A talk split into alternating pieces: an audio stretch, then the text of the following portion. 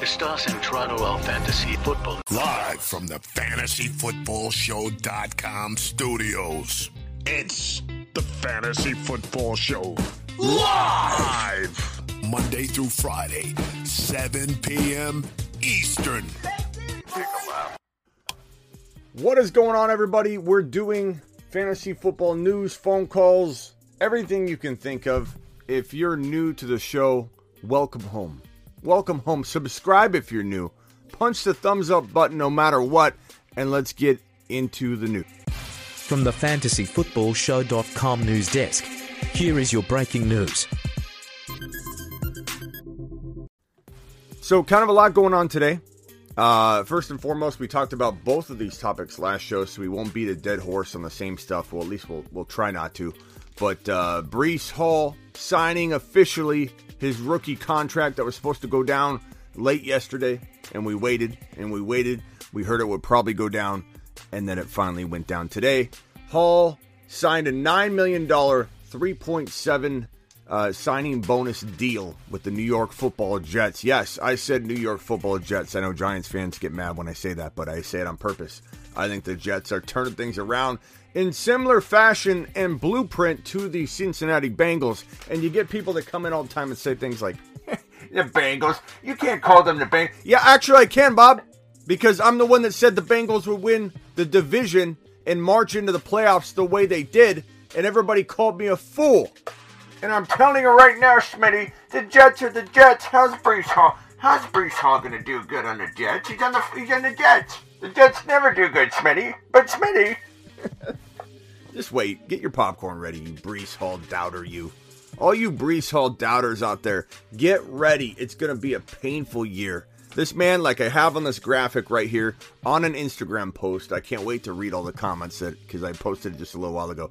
Uh, Hall will finish as a top five to ten running back, and then you swipe. And the next slide, I say Hall's gonna have ten plus TDs, and then you swipe. And the next slide, go go to my Instagram if you haven't already.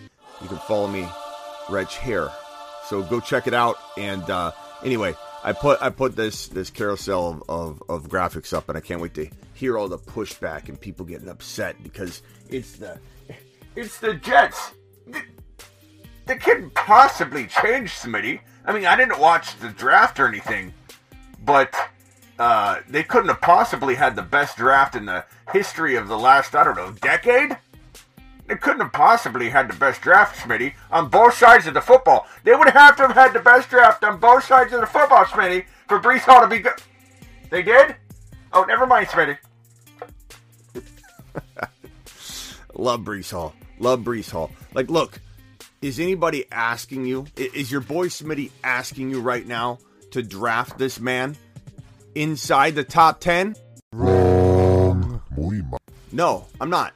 Is anybody asking you to take a big risk and and and and, and be mad at me later because he takes maybe four weeks to get fully going or five weeks, maybe six weeks? Yeah, draft him at your own risk if you're gonna not listen to the instructions that go along with all the Breece Hall hype that I've been cranking out the last month. If you're gonna go ahead and draft this guy, we have people that don't quite listen to what Smitty says. They hear what I say about a guy breaking out. They hear me talk about Kenneth Walker being a top 5 to 10 running back, Breece Hall being a top 5 to 10 running back, and then I hear a lot of Smitty, you just love rookies. I don't love rookies.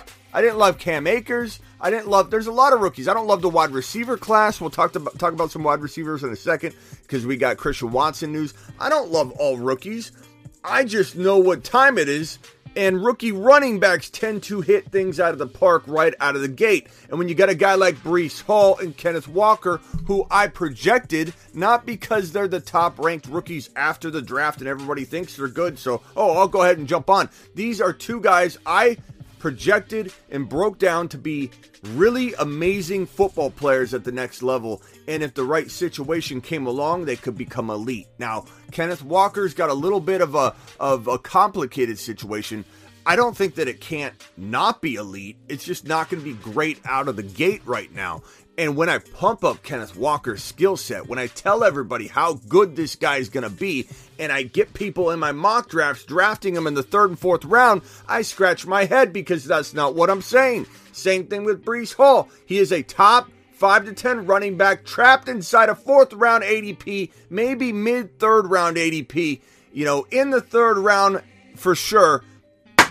Locked and loaded. Stop with the the entire reaching, you know, process here, guys. Stop reaching on the guys that we're pumping up and making them you're degrading their value. You're hurting their ADP, and you're you're putting all the risk on your plate. And then you're going to come to me later on and say, Smitty, you like a guy said, Smitty, you're going to make me lose my league if Breece Hall busts. Do you realize that? And I said, uh, Bob, the thing is, you're not going to. This is his voice. What am I doing? I'm saying, Bob, you're not going to lose your league, Bob. But Smitty, if you miss on Breece Hall. Smitty, I'm going to lose my league. No, you're not because I'm telling you to draft him in the fourth round. I'm telling you to draft in the third round.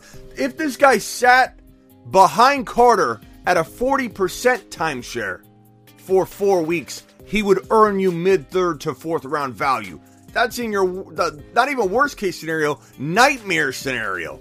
Okay, worst case scenario to me is in the third, fourth round. You're getting a guy that might be 60 40 in the advantage with Carter for three, four, maybe five weeks. 60 40. He'll be fine. You want rookies to sometimes get inched along, pushed along slowly. You don't want these guys coming out of the gate getting Najee Harris type volume every single time. These rookies will hit rookie walls.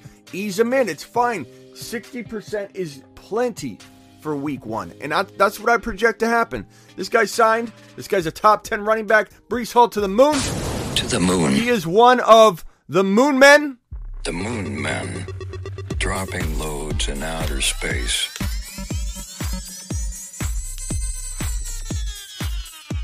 Space Monsters. Space Monsters is right. Breece Hall. Get breached. Get breached. Get breached. Bring the Breece doubt. Bring the Breece hate. We love it. We live for it. This is why this man is already at the space station preparing for his final voyage over to the moon. He's already out of the atmosphere. Every single one of these guys is already out of the atmosphere. The moon men.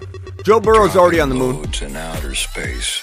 Hall is at the space station preparing for his voyage. ETN, same thing. Space Monsters. Javonte, same thing. Trey Lance, same thing. Tony Pollard, same thing. Rachaad White is kind of in the atmosphere. He's not quite landed on the space station yet. Dalton Schultz is literally sitting in the space station now, pressing buttons, uh, waiting to, to launch. So there's your moon men. For right now, I'm adding to it. Nobody complain. Nobody get all mad and say, where's where's Kenneth Walker? Just in due time in due time. Let's have a little fun with it and let's pump it up and let's let's add these guys slowly if you know what i'm saying also i want to thank everybody that is a youtube exclusive member we're going to do some youtube exclusive chats throughout the, the week every single week and so if you're not a member of the youtube exclusive membership which i'm pinning right now in the live chat and you can you can you, you can see the join button i think above the chat anyway or somewhere um it might be somewhere above but i pinned that chat that that that link and anytime anybody becomes a, a YouTube exclusive member, we do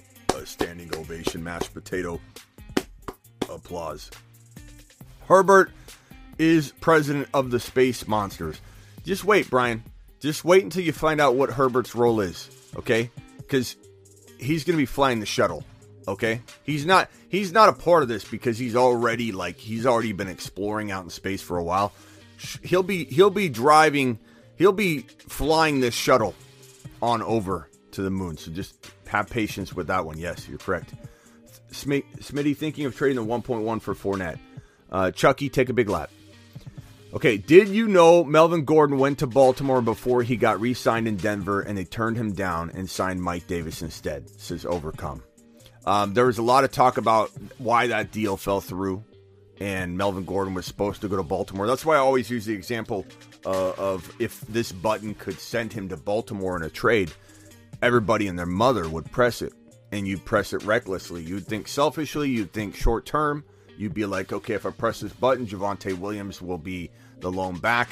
But what I'm telling you is, I wouldn't press this button because I feel that Melvin Gordon is a gift that keeps on giving. And if you don't press the button, and you could avoid sending Melvin Gordon to Baltimore in a trade right now, you would be doing yourself a service because now you get Javonte as your second drafted player. I don't know if you guys remember that that two-headed monster video I did, and I'm gonna do, redo it because we can't really do it anymore with Javonte Williams. But it was a, a video where you could li- you literally would trade into a pick around three or four overall if you got the one pick overall. So you'd have the one and the four. It was a way to deploy that two headed monster approach that I feel like I coined like 20 years ago.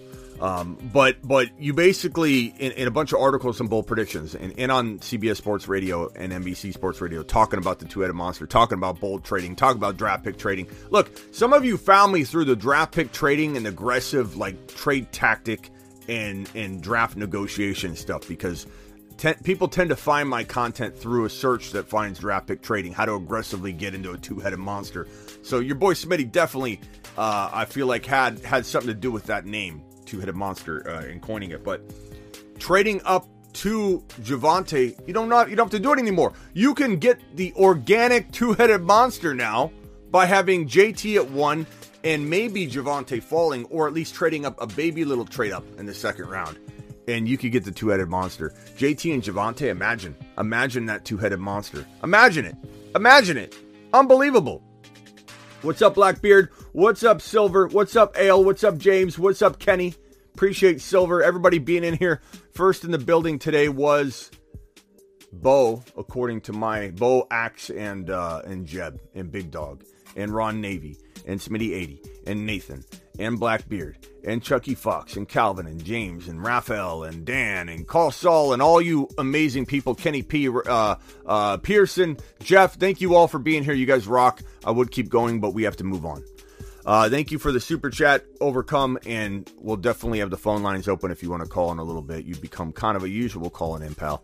So appreciate you. Now, Lenny Fournette, we we barked at him pretty hard yesterday. He barked back, he clapped back, not necessarily at us, but I think you know at the the fantasy football space in general, social media, the storm that came upon Leonard Fournette, the social storm, the social media uh, uh, negativity that I feel I feel bad about partaking in. Look, I feel bad about it. I don't like I don't like making any player feel bad. I'm not saying he saw our stuff directly, but feeding into it. I know John, uh, Josh Jacobs has seen a lot of the, a lot of my stuff because he blocked me because I blasted him that that one year where he told all of his fans to f off and and said f your fantasy, f this, f that, and so like you know. Sometimes you, you clap back at a player, very rarely, where I feel like I want them to see it and they deserve to see it. Very rarely. But like I, I have nothing bad against Fournette. He sounds like a good dude you know in in in many ways you know it seems like he he is a family man like i'm not trying to make this man feel bad i'm not trying to belittle him or talk about his weight or anything like that in a non-football sense but this guy's got an obligation as a starting running back in the NFL, as a professional athlete, to bring his A game. And when there's a player that gets drafted behind him that we consider an absolute monster, Rachaad White to the moon. We're gonna kind of come for you a little bit and, and and let you know that Rachaad White's nipping at your heels. Rachaad White season's in full effect. No one knows it yet. We know it here on the Fantasy Football Show. But this guy Leonard Fournette clapped back and said, "I wouldn't have the same energy, or they wouldn't have the same energy in your face. So why entertain them? See you all on, sept- on September 11." Now I like his attitude. You know, I'm glad Leonard Fournette didn't pull a Josh Jacobs and and do what he did. Um, I'm glad he he he's taking it like as motivation. Maybe he'll. I don't wish him failure. I, I don't wish him failure. I do feel like Rachaad White's going to take his job. I do feel like there's some things that you can measure, some some factual based things like he's always hurt. You can look at his game log. You can look at his games missed every year. He doesn't play full seasons. I don't think he's ever played a full season. You, you can look at his drop passes. You can look at uh, the fact that he came in overweight at 260 pounds. You can look at the fact that he's getting older and dropping that weight is going to be extremely hard for his body to to endure. And and we saw the treadmill video. Like we're not making stuff up. Okay, we have actual physical evidence as to this guy's potential maybe slide Okay, maybe he climbs back up. I'm not saying it's impossible for him to regain what people thought he was holding in terms of value at second round ADP. You guys remember some of my mock drafts a couple months ago? Brian came in here and was pumping Fournette up, and I said, There's no way he's going in the second round on the regular, is he? And he was. He was climbing. Brian was right. He, he, he climbed right into the 20, 18, 19, 20 range. Um, he's been since falling, since the the news that that that, that playoff Lenny has become, uh, you know, 260 pound Lenny, and so there's a lot of people that are that are absolutely you know dropping him into the third round, but there's still a lot of supporters that say they're going to buy on the dip, and that's fine. We're, we're, we're okay with this. I don't want Leonard Fournette to fall out of the third round. I think people misunderstand what I really want out of this. I want Leonard Fournette to go in, in round two. I don't want my people, I don't want you drafting Leonard Fournette in round two. But why on earth would we not want Leonard Fournette to continue to go above players we like better? I want Breece Hall to fall below Leonard Fournette every single time. And Brian, if you're in here, I believe we had a Breece Hall versus Leonard Fournette bet.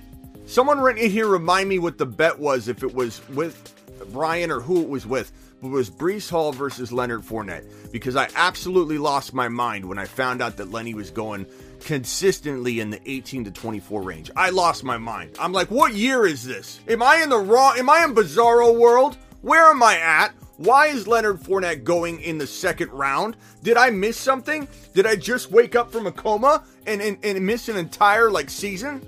What is going on here? I have a really good handle on ADP. I have 20 years of experience of knowing ADP like the back of the uh, the back of my hand. And Leonard Fournette's second round ADP snuck up on me like the Bruce coming around the corner on a phone call. I just didn't see it coming, and so I lost it. I told Brian I'd make him a bet. I forget what the bet was. If someone could please let me know what it is. Um, I believe Brian is in here. If Brian's not in here, you can come in and tell us later. East Coast Tatty, appreciate you being here. Um, anyway, this guy clapped back uh, and, and said, you know, I'll, I'll show you on September 11th. Show us, Lenny. Show us. This guy shows up 260 pounds. As you get older, dropping those LBs in a quick period of time is going to put your body in a weak state, a weaker state than it should be, right? Leonard Fournette is going to be vulnerable more so than ever to, to little nicks and bruises and injuries. And if you don't think that's the case, if you think, oh, Smitty, what makes you a doctor? You know what makes me a doctor? 20 years of not being a doctor and observing this stuff. You know, I may not have a doctor to, I may not have a doctorate, I may not have a degree on the wall that says doctorate, but I've got, I've got a journalism degree and a psych degree, mind you. So maybe I can break it down from from a psychology point of view, and maybe I maybe I don't have the skills uh, uh, of a doctor to break it down. But your boy Smitty comes with models and experience and 20 years of of pattern recognition. They got that that upside down. There we go. Patellar tendon. We're, we got it all, bro. We got it all. Oh. Footlong Lenny. Lenny Lacey. you guys are you guys are brutal, bro. You guys are brutal. Meat suit Lenny. That meat suit was my comment about myself. I said I feel like when I'm running these days to, to belittle myself. Uh, I said, hey, look, uh, you know, I, I have a doctorate in ADP science. That's correct. Avatar. That's a great way to put it. Uh, your boy Smitty said, okay, you know, we're to start talking about Leonard Fournette's weight gain. I don't want to body shame anybody. So I said, let's body shame myself. You know, I feel like when I'm running right now these days, I'm running with a meat suit on. It, it's absolutely heavy. It's hard on my knees. This is what. eh, This is what I almost said Eddie Lacy. Leonard Fournette's dealing with right now as he's trying to drop the LBs. He's dealing with a, a, a it's a harder haul to pull around, bro.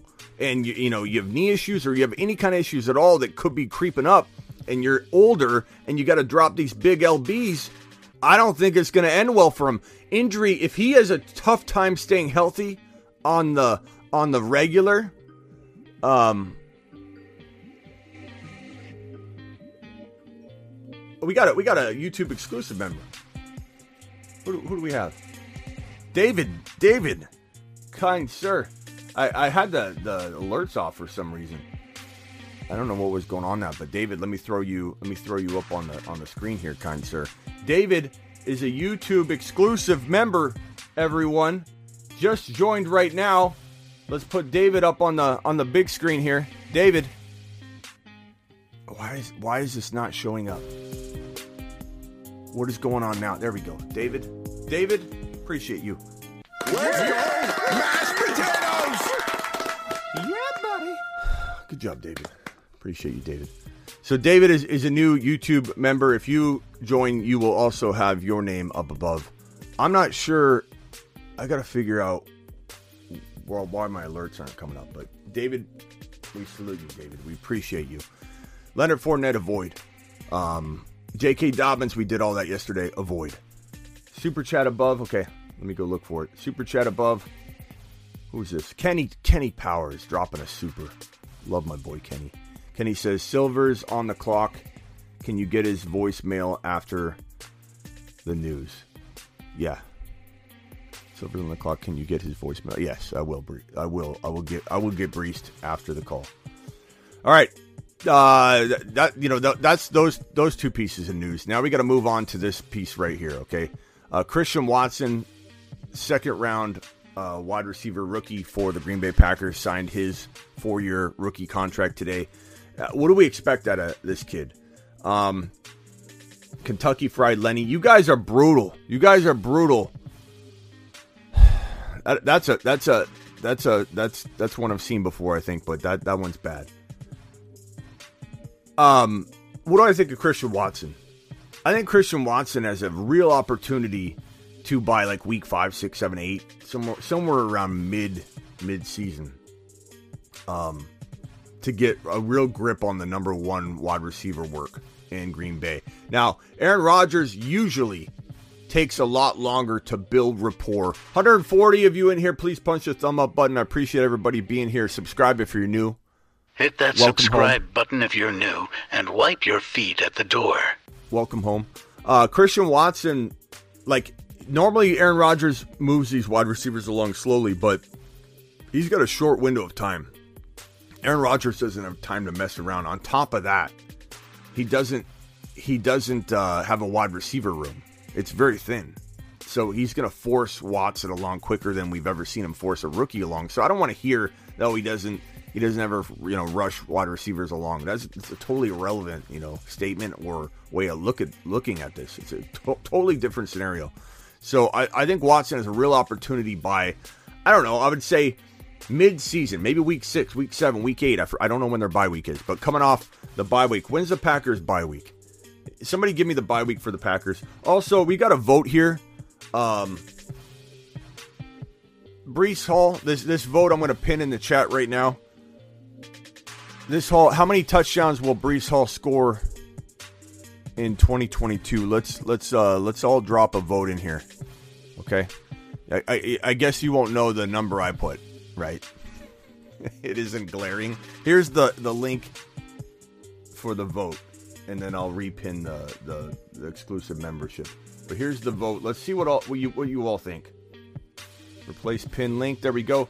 That link is pinned. Let's watch these live results come rolling in, and see what you all think about about Breece Hall and touchdown production.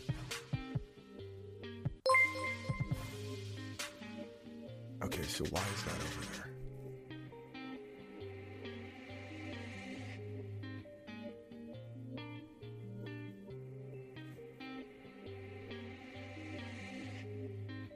I have to figure out why my alerts are over there. Uh, Breece Hall, 6 to 10 TDs, 8 votes. And you can see the results live here. We got a super chat from uh, Where Are We Now? Where Are We Now wants to know um, Where Are We Now? I don't know. Appreciate you being here. If you have a question, ask it, and I will answer you, my good buddy. Appreciate the super chat. 14 votes, 6 to 10. 7 votes, 11 to 14. 3 votes for 0 to 5. Who think who in here? Raise your hand. Does anybody want to call in if you believe that he will not score? Uh, Breece Hall will not score more than five TDs. I would love for you to call in and, and state your case. I'm not mad at you. I'm not going to go at you. I just want you to call in and explain yourself. Uh, we've got three votes for 15 plus. Who are those? That's not me. I you saw my vote ahead. I had 11 to 14. I think he's going to score between like 10 and 13 touchdowns. I really do. I think Breece Hall's going to have a big rookie year. Uh, but very, very, very impressed by three people thinking 15 or more. I like that.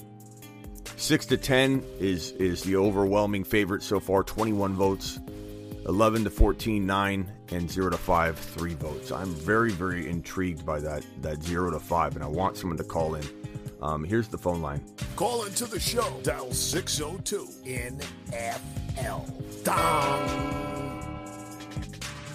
So dial in. Let's check back on this poll later. But uh, you guys can dial into the, the phone line now. Call into the show. Call, call, call into the show. Into the show. Dial 602 NFL. Dong.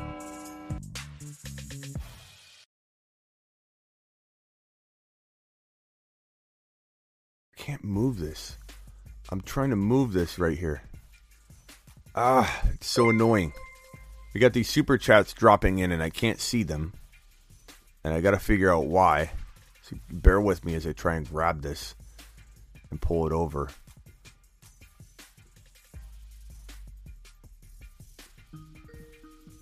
James Conklin's calling in. James, James, you're live on the Fantasy Football Show. What can I do for you?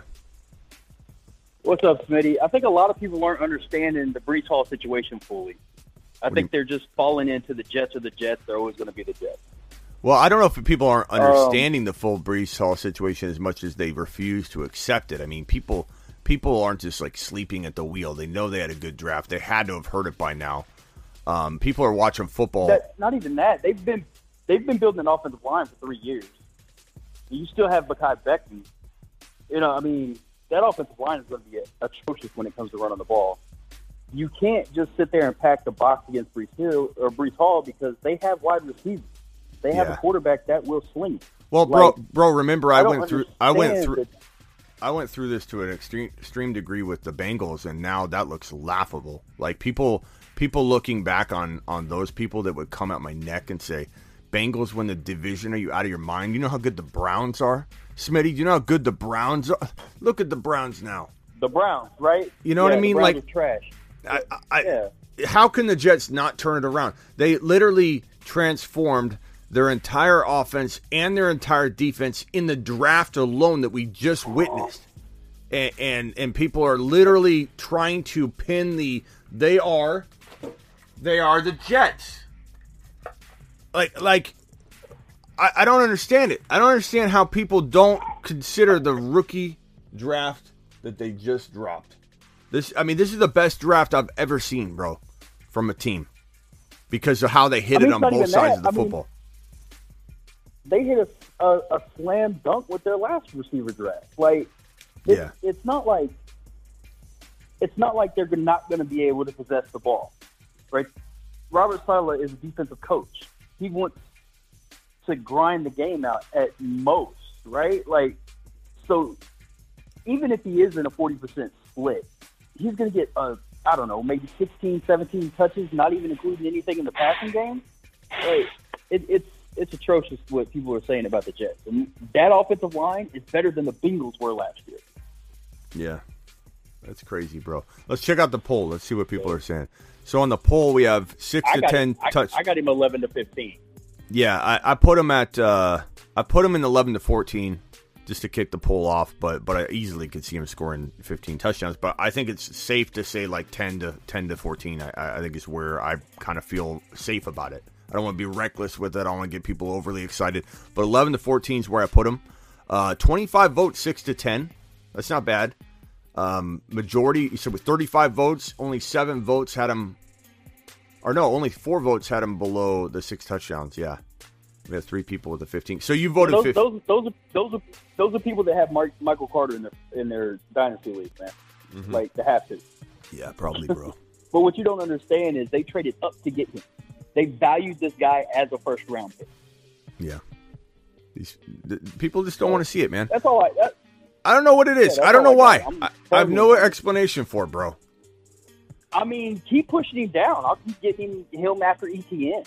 Like my backfield is going to be Javonte, ETN, and Breece Hall, and I'm going to tell him cash my money.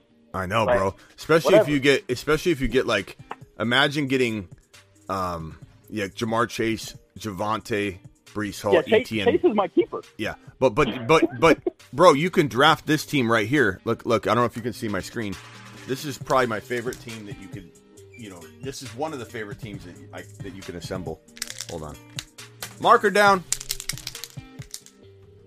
Um, one, two, three, four, five, six. Okay, I don't know if you can see my screen, but let's say you get Ja'Marr Chase right here. Let's say you get Javonte right here. let's say you get ETN right here or Breece Hall, vice versa, whichever one. So Hall here, and and and who knows who you get in five, but you get Burrow in round six. Like this right here. Like, how do you not win your league with Ja'Marr Chase, Javonte, ETN, Hall, Burrow, and I don't know who? Let's just say you steal someone in five or you don't. That's that. That's a that's a league winner. And of course, I love my good old Swifty. You know, Swift at that pick. Dude, and I'm- then and then here you go. Let's say you go ETN or Hall. You pick one in the third round. Let's just say you take Hall because we're on the topic of Hall. And then you get DK, and then you get like whoever right here. You know, like that. That wins leagues too. Yeah, that's literally my game plan for my 14 year PlayStation Buddy League. like, that is my game. I already got Chase. Everybody's sleeping on Javonte. No matter where I'm at in the second round, I'm picking Javonte. Yeah, And then if I can get ETN and Hall, it's a wrap. bro. It's it's it's like more. quarterbacks go late in my draft. It's more than a So- wrap. It's it's like a slam dunk home run. No one sees it coming. I it mean, seems. basically, basically, I had Stafford instead of Burrow with basically that team and Jefferson, and I got second because they set Ja'Marr Chase safe. It's crazy, bro. It's absolutely crazy. It's asinine. All right, what else you got? Against Anything else?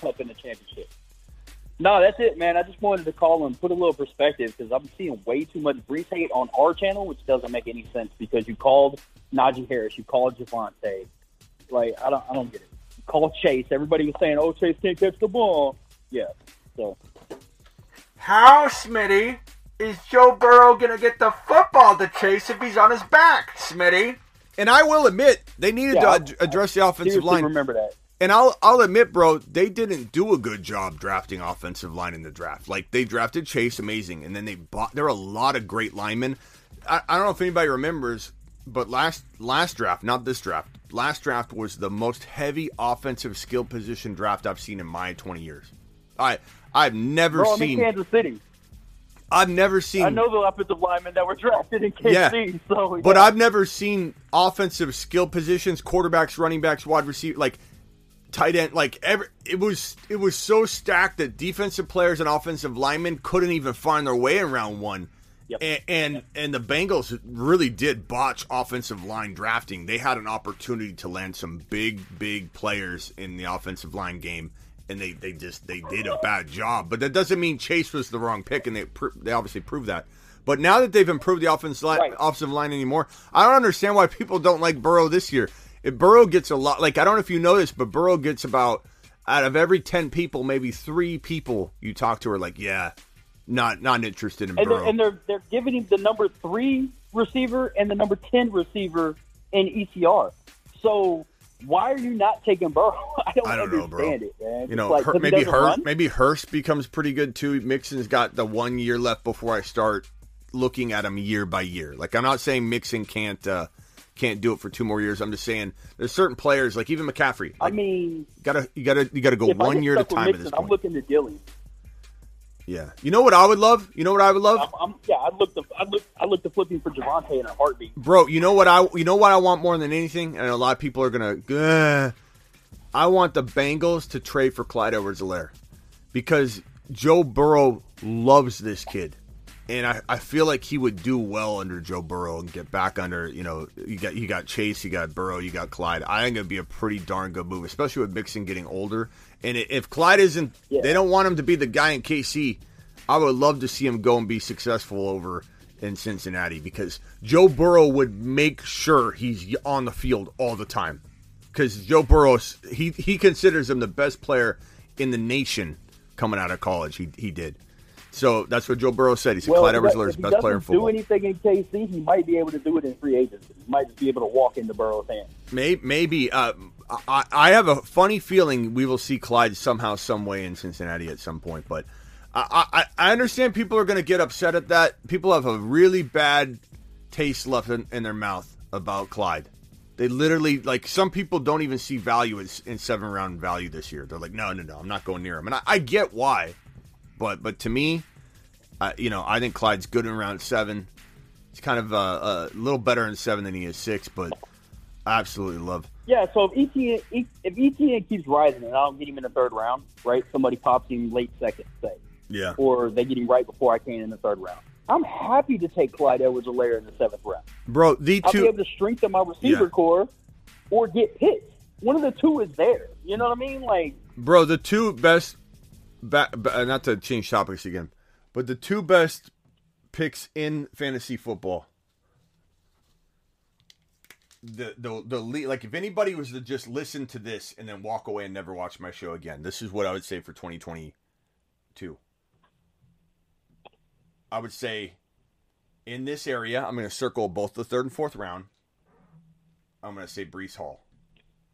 And then I'm going to say, here's five and six. I'm going to put it right in the middle of this because you don't really know. And I'm going to see Joe Burrow. These two are the best picks in fantasy football 2022 because of the fact that they could explode from these positions. And if and their floor is literally, I feel like their floor is above their ADP.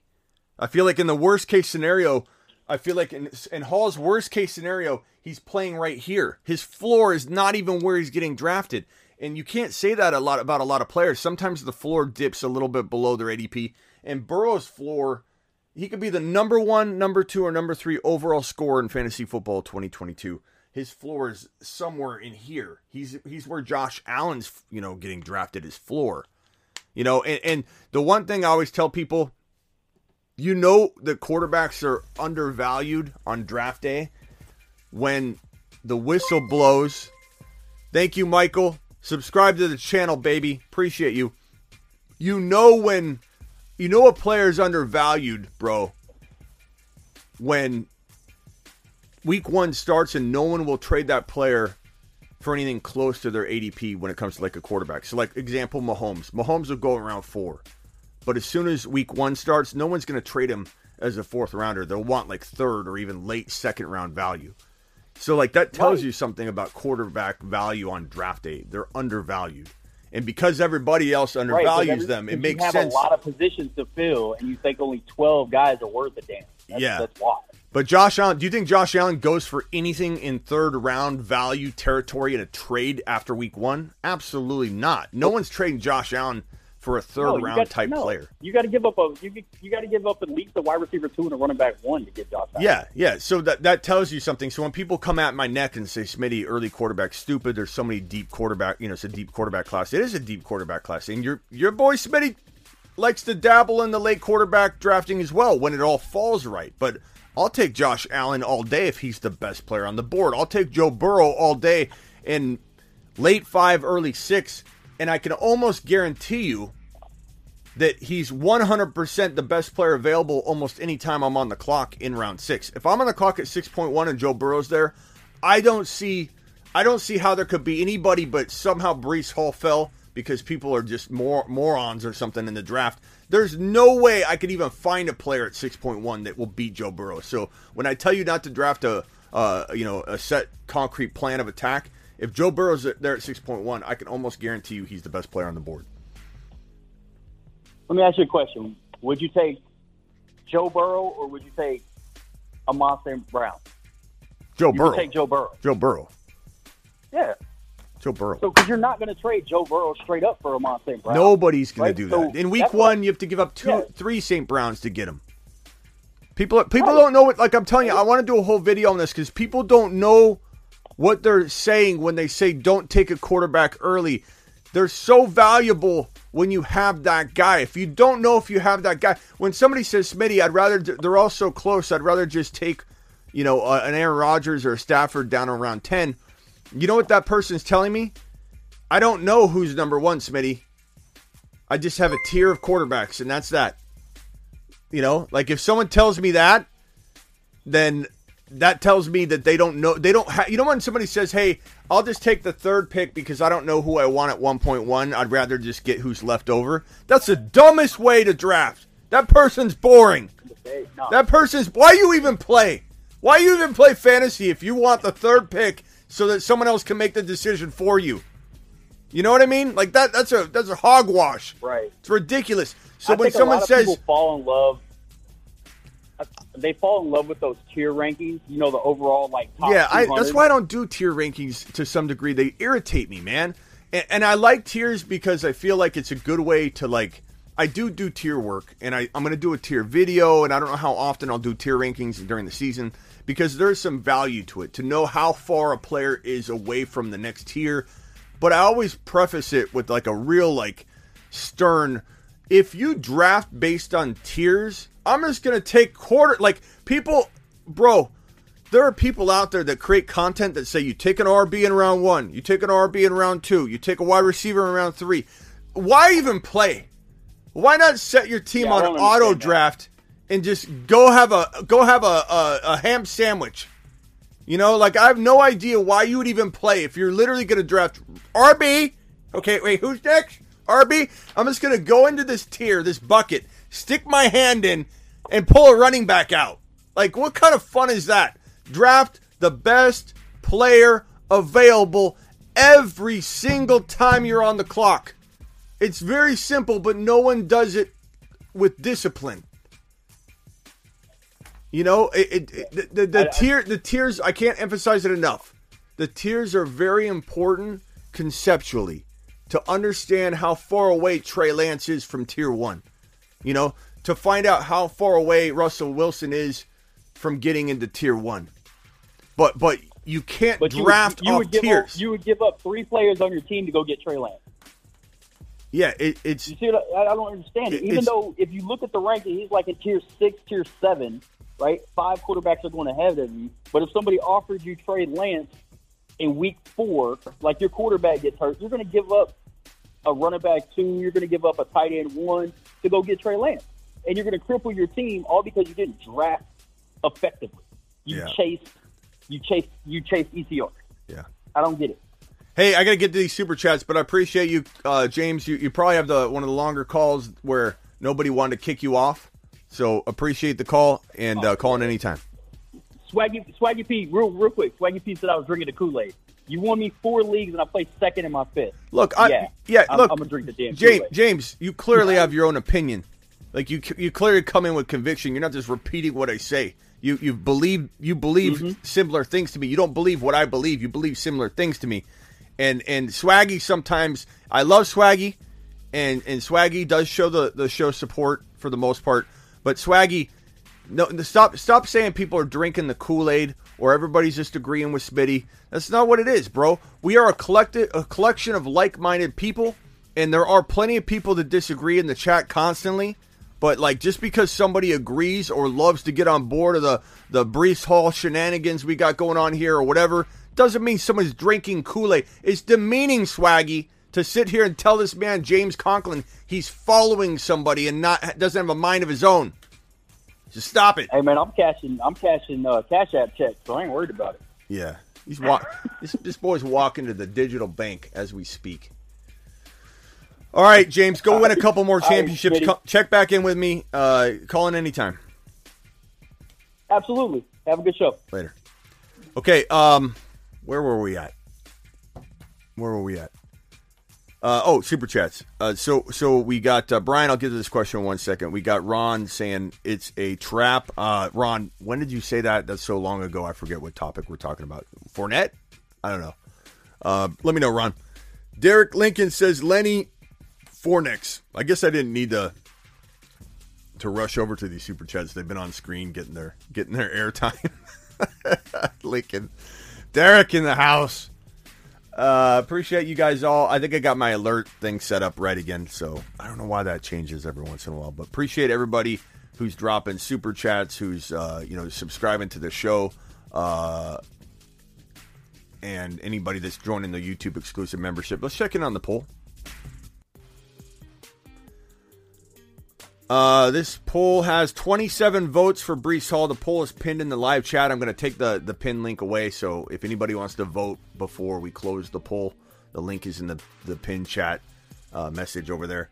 So click it, vote, let us know what you think. But 27 votes for Breece Hall sc- or scoring uh, 6 to 10 touchdowns, 10 votes for him scoring 11 to 14, uh, 5 votes for him to score 0 to 5 touchdowns. We got we got five people that don't really like Breece Hall, which is fine. We all have our different opinions. And we have three people that think he's dropping 15 plus.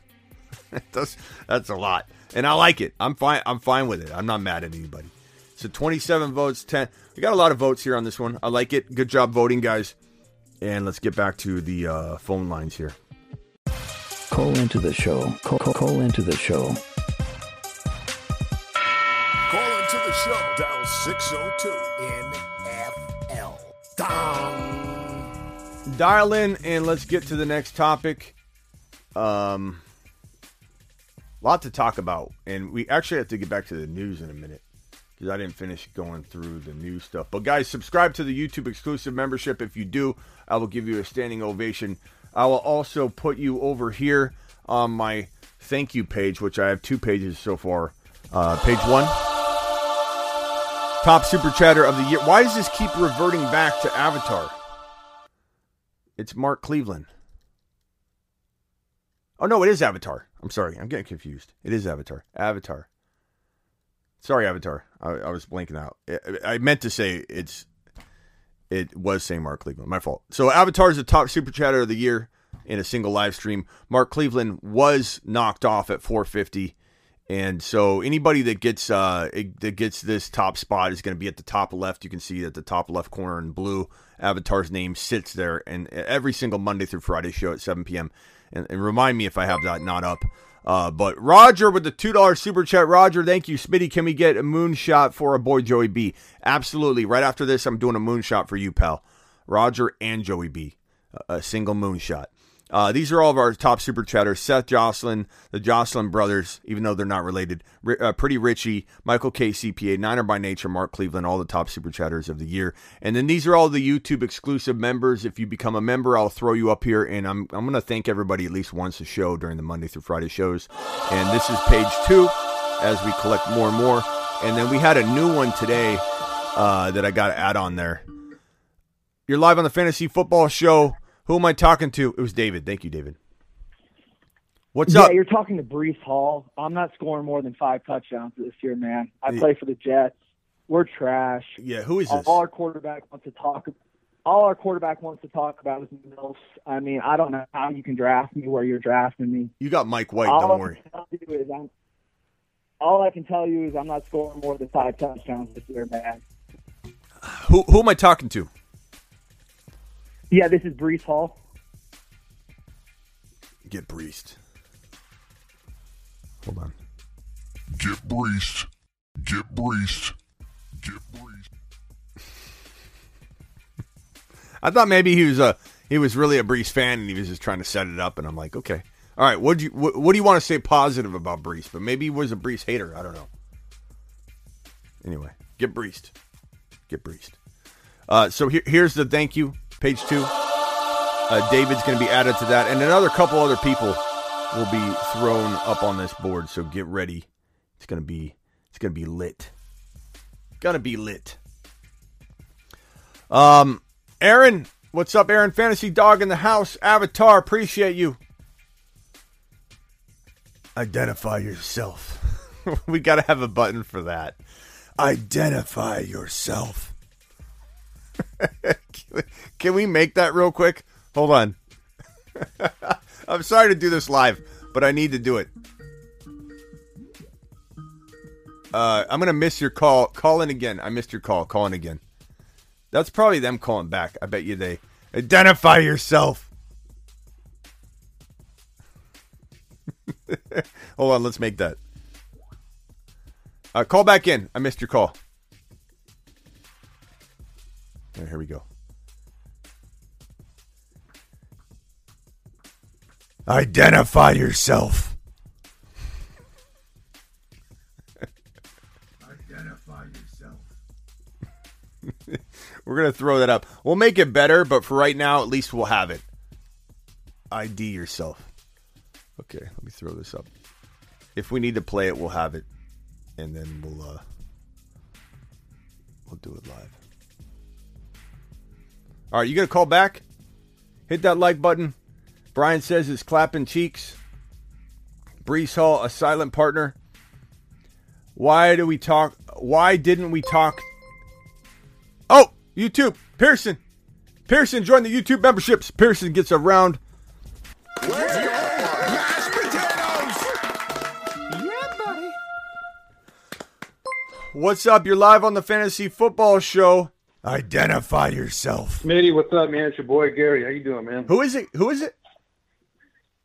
Gary, you finally gave me back my chat room right, so I appreciate you hooking me up, man. But I got a question for you. Oh, Gary. Um, what's your thoughts with the extra, the extra Week 18 game and teams possibly tanking, you know, for getting like a quarterback? I know last year a lot of people were kind of hurt by Jalen Hurts late in the season, kind of supposedly getting benched for injury, but a lot of people feel like that was just for tanking to kind of move up in the draft. Do you feel like any teams are running that risk this year? Um, you never know, man. When, when you add a new dynamic where we haven't seen a lot of years of it, you know, we don't know what it's gonna how it's gonna play out. I did have concerns right when it was announced that, that we'd be going, you know, an extra game. I thought to myself, from a fantasy perspective, I wondered if teams would still lock up, you know, their playoff spot at the same like rate, and then you'd have teams sitting some of their stud players in the final two weeks of the season, which I think could still happen if things, you know, especially with the way the divisions are right now. Like, I don't know if anybody else has thought about this, but you know, th- some of these AFC teams are so good. Part of me wonders how early some of them could clinch playoff spots. And I know that the AFC West is so they're going to beat each other up, so maybe it'll it'll be the complete opposite where it like comes down to the wire. So t- it's tough to know. And until we know that, until we like, yeah, I don't know, I don't know what teams are going to do if they're really out of it really early. Like, think about it, the AFC West, how powerful it is. If if they grab all three of the wild card spots, you know, somehow they're going to have to play each other, so they're going to have to have losses. But part of me is like wondering, you know, how how early things get locked up, and and you know, I I, I don't think I don't think teams are going to eh, eh, on a grand scale do that. No, but you know, we don't know. We got to see it play out for a few years before we know what's what. Got you. Hey, I know you do a lot of best ball, and I've been getting in more best ball. I do use your promo code, so appreciate you shouting that out. Boy. And that, hey, Um, that, that promo code, what do you, Smitty, go to the, the link down below. Promo code Smitty, Underdog Fantasy. Um, use promo code Smitty. There's so many advantages of playing best ball right now while Breece Hall's sitting there in the fourth round, while Burrow's sitting there in round six, while DK Metcalf sitting there in four or five. Like you got to play best ball and you take advantage of it. But go ahead. I'm sorry. have you thought about like that? I mean, in order to win one of those big tournaments, you kind of have to have a Week 17 lineup that's really stacked, and you want guys that are almost unowned. So, are there any like Week 17 matchups that you're looking at and trying to like do those like kind of unpredictable stacks, like a Donald Parham against the Rams or something like that? Are you looking at anything like that in Week 17? Uh, you know, I haven't done too much of that to be honest for my best ball drafts. I, I to be completely honest, I haven't had time to. I wing my lives, bro. You know, so like I got so much on my plate. But let let's look at week 17 uh, and, and see if there's anything interesting. So like, you got the Cowboys, Titans. The the problem is we don't know what team you know could be potentially, like I said, dialing it back in week 17 and and you know would might, might they sit players a little earlier or something you know especially if they've got the division clinched up. And so it's kind of hard to know you know this this far out. But i don't know. I mean you look at that denver and kc matchup there's a good chance that what i said the second part of what i said is true where maybe it's down to the wire and that game is just absolutely bananas you know like there's there's a lot of there's a lot of cool matchups that week that i feel like teams that teams that might like the the Rams and Chargers, the the you know, Bills and, and Bills and Bengals are the Monday night game. You know, there's a lot of great matchups. I don't know. I, I see. I don't see anything that pops out as like a, a crafty, you know, situation that that I don't think anybody would see coming. You know, I'll have to take a look and deep dive in it before I can come up with something off the top of my head. But I'm looking at it now, and there's a lot of great matchups, man. Raiders, Niners, uh, Saints, Eagles. Uh, Colts could be really crafty against the Giants, and the the Colts, I think, you know, they'll probably win the division, but it could be close, you know, and they may need they may they may need, need to blast through the, the Giants in that game. So, like things like that, I'll have to look at it a little bit deeper. But to be honest with you, I don't put too much stock in that because you start doing that, and then you start influencing who you're taking. And I don't know that I'm going to ever let a bye week or a matchup ever detour me away from taking the better player. You know what I mean? So I, I don't really prescribe to that notion anyway. That like if you go ahead and get some kind of crafty week seven, but will I pick up a guy? You like you said, Parham, Parham or whatever. Like that's interesting. You know, like maybe your last pick, a couple second to last pick. Like maybe maybe you say to yourself, uh, you know, just just just like you know tossing something out, but like Taysom Hill, you thought something was going to be cooking with Taysom Hill at the end of the year or something like that. You don't believe in Winston staying healthy, like stuff like that. But past that, bro, I don't really I don't really change anything. I, I take the best player available. I don't really worry about matchups and bye weeks. I don't care if all my bye weeks are in one week. In a, in a best ball is a little different because you got that week 14, and that can complicate some things. But at the same time, you got to ask yourself, uh, in the best ball, it's most of them are weeks one through 14, right? So if you have JT on a buy in week 14, you got him for 13 weeks. If you can't be one of the top two teams in your league to advance to the next round in, let's say, the underdog drafts, by having no bye weeks of JT for 13 straight weeks, then you probably don't deserve to be the final two team, you know, one of the final two teams anyway. So you can kind of like, you know, rationalize it any way you want. What else you got? Cool, man. Appreciate appreciate you, bro. Yeah, appreciate you. Got anything else? That's about it, man. Breece Hall to the moon, baby. Breece Hall to the moon. All right, thank you, man. Calling again. If you if you forget something, All right, call in thank you. again today. Doesn't matter. Sounds sounds Thanks, good. Thanks, You guys- Gary. Bye. You're live on the Fantasy Football Show. Identify yourself. Hey, Smitty, I just had a question. Um, so I'm in a 14 team league, and I was wondering if you approach that differently in the draft at all, with uh, more teams taking tight end and quarterbacks. Identify yourself. Wh- Who am I talking to? Uh, this is Michael. Michael. Okay, sorry. I was trying to. I was. I was pressing. I'm not sure if you you can hear. You probably can't hear the show. You could just. You're just on the phone. But I put identify yourself, and uh, it just. I Kept, heard it I kept slightly. pressing it. Okay, Michael. Um, is this Michael KCPA? No, Okay. this is Michael, the guy that won the bet with you that Aaron Rodgers was going to stay in Green Bay. Oh, Mike. What, what's your YouTube name? Uh, just Michael, my name, Michael Okay. Castro. Okay, Michael. Uh, uh, I'm going to put you in my phone here. Michael, gotcha. Uh, appreciate the call. Um, so your question was um, s- uh, restate it one more time. Sorry, I was messing around with uh, st- uh, state your name and I wasn't paying good attention. I'm, I'm being a bad host. I'm oh, sorry. you're you're good. So I'm in a 14 team redraft, and 14 team, I okay. treat it the same as a 12 man league. But I'm wondering, should I put more emphasis on the tight end and quarterback position during the draft?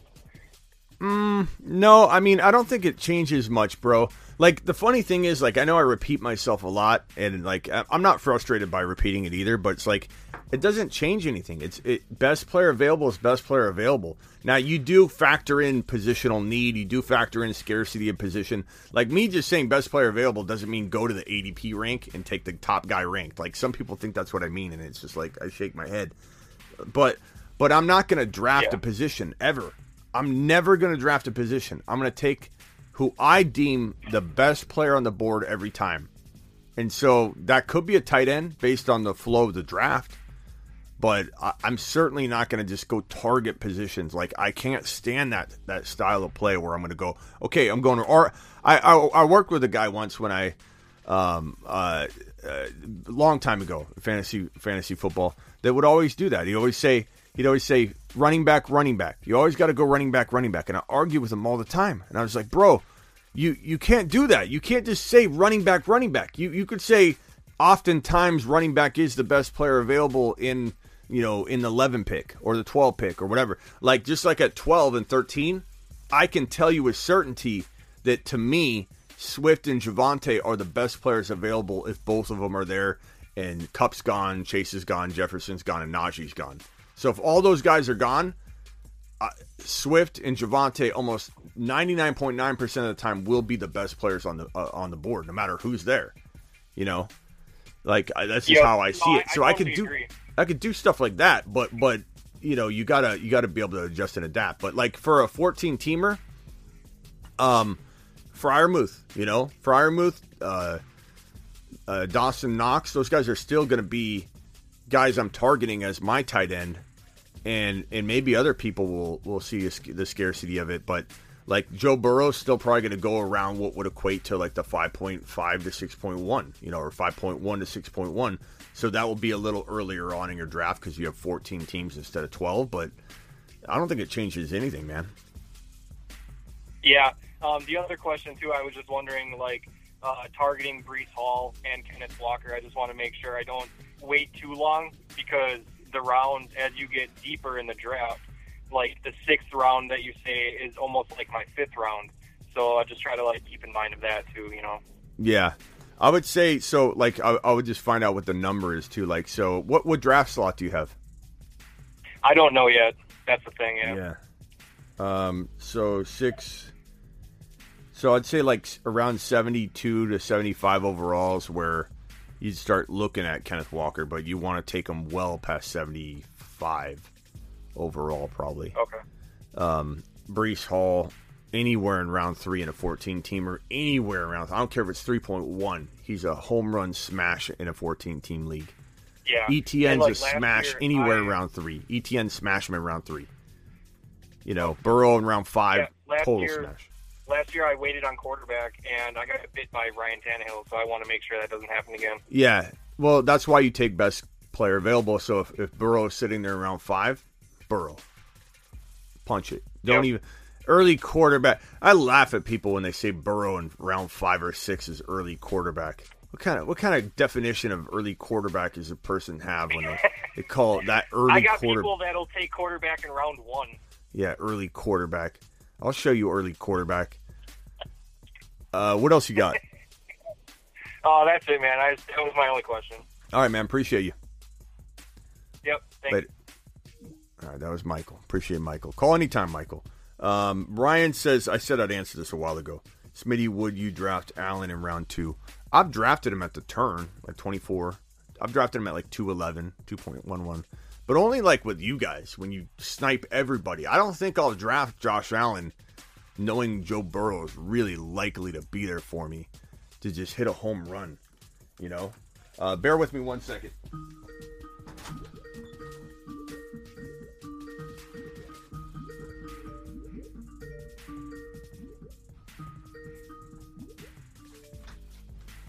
Yeah, I absolutely love. Um,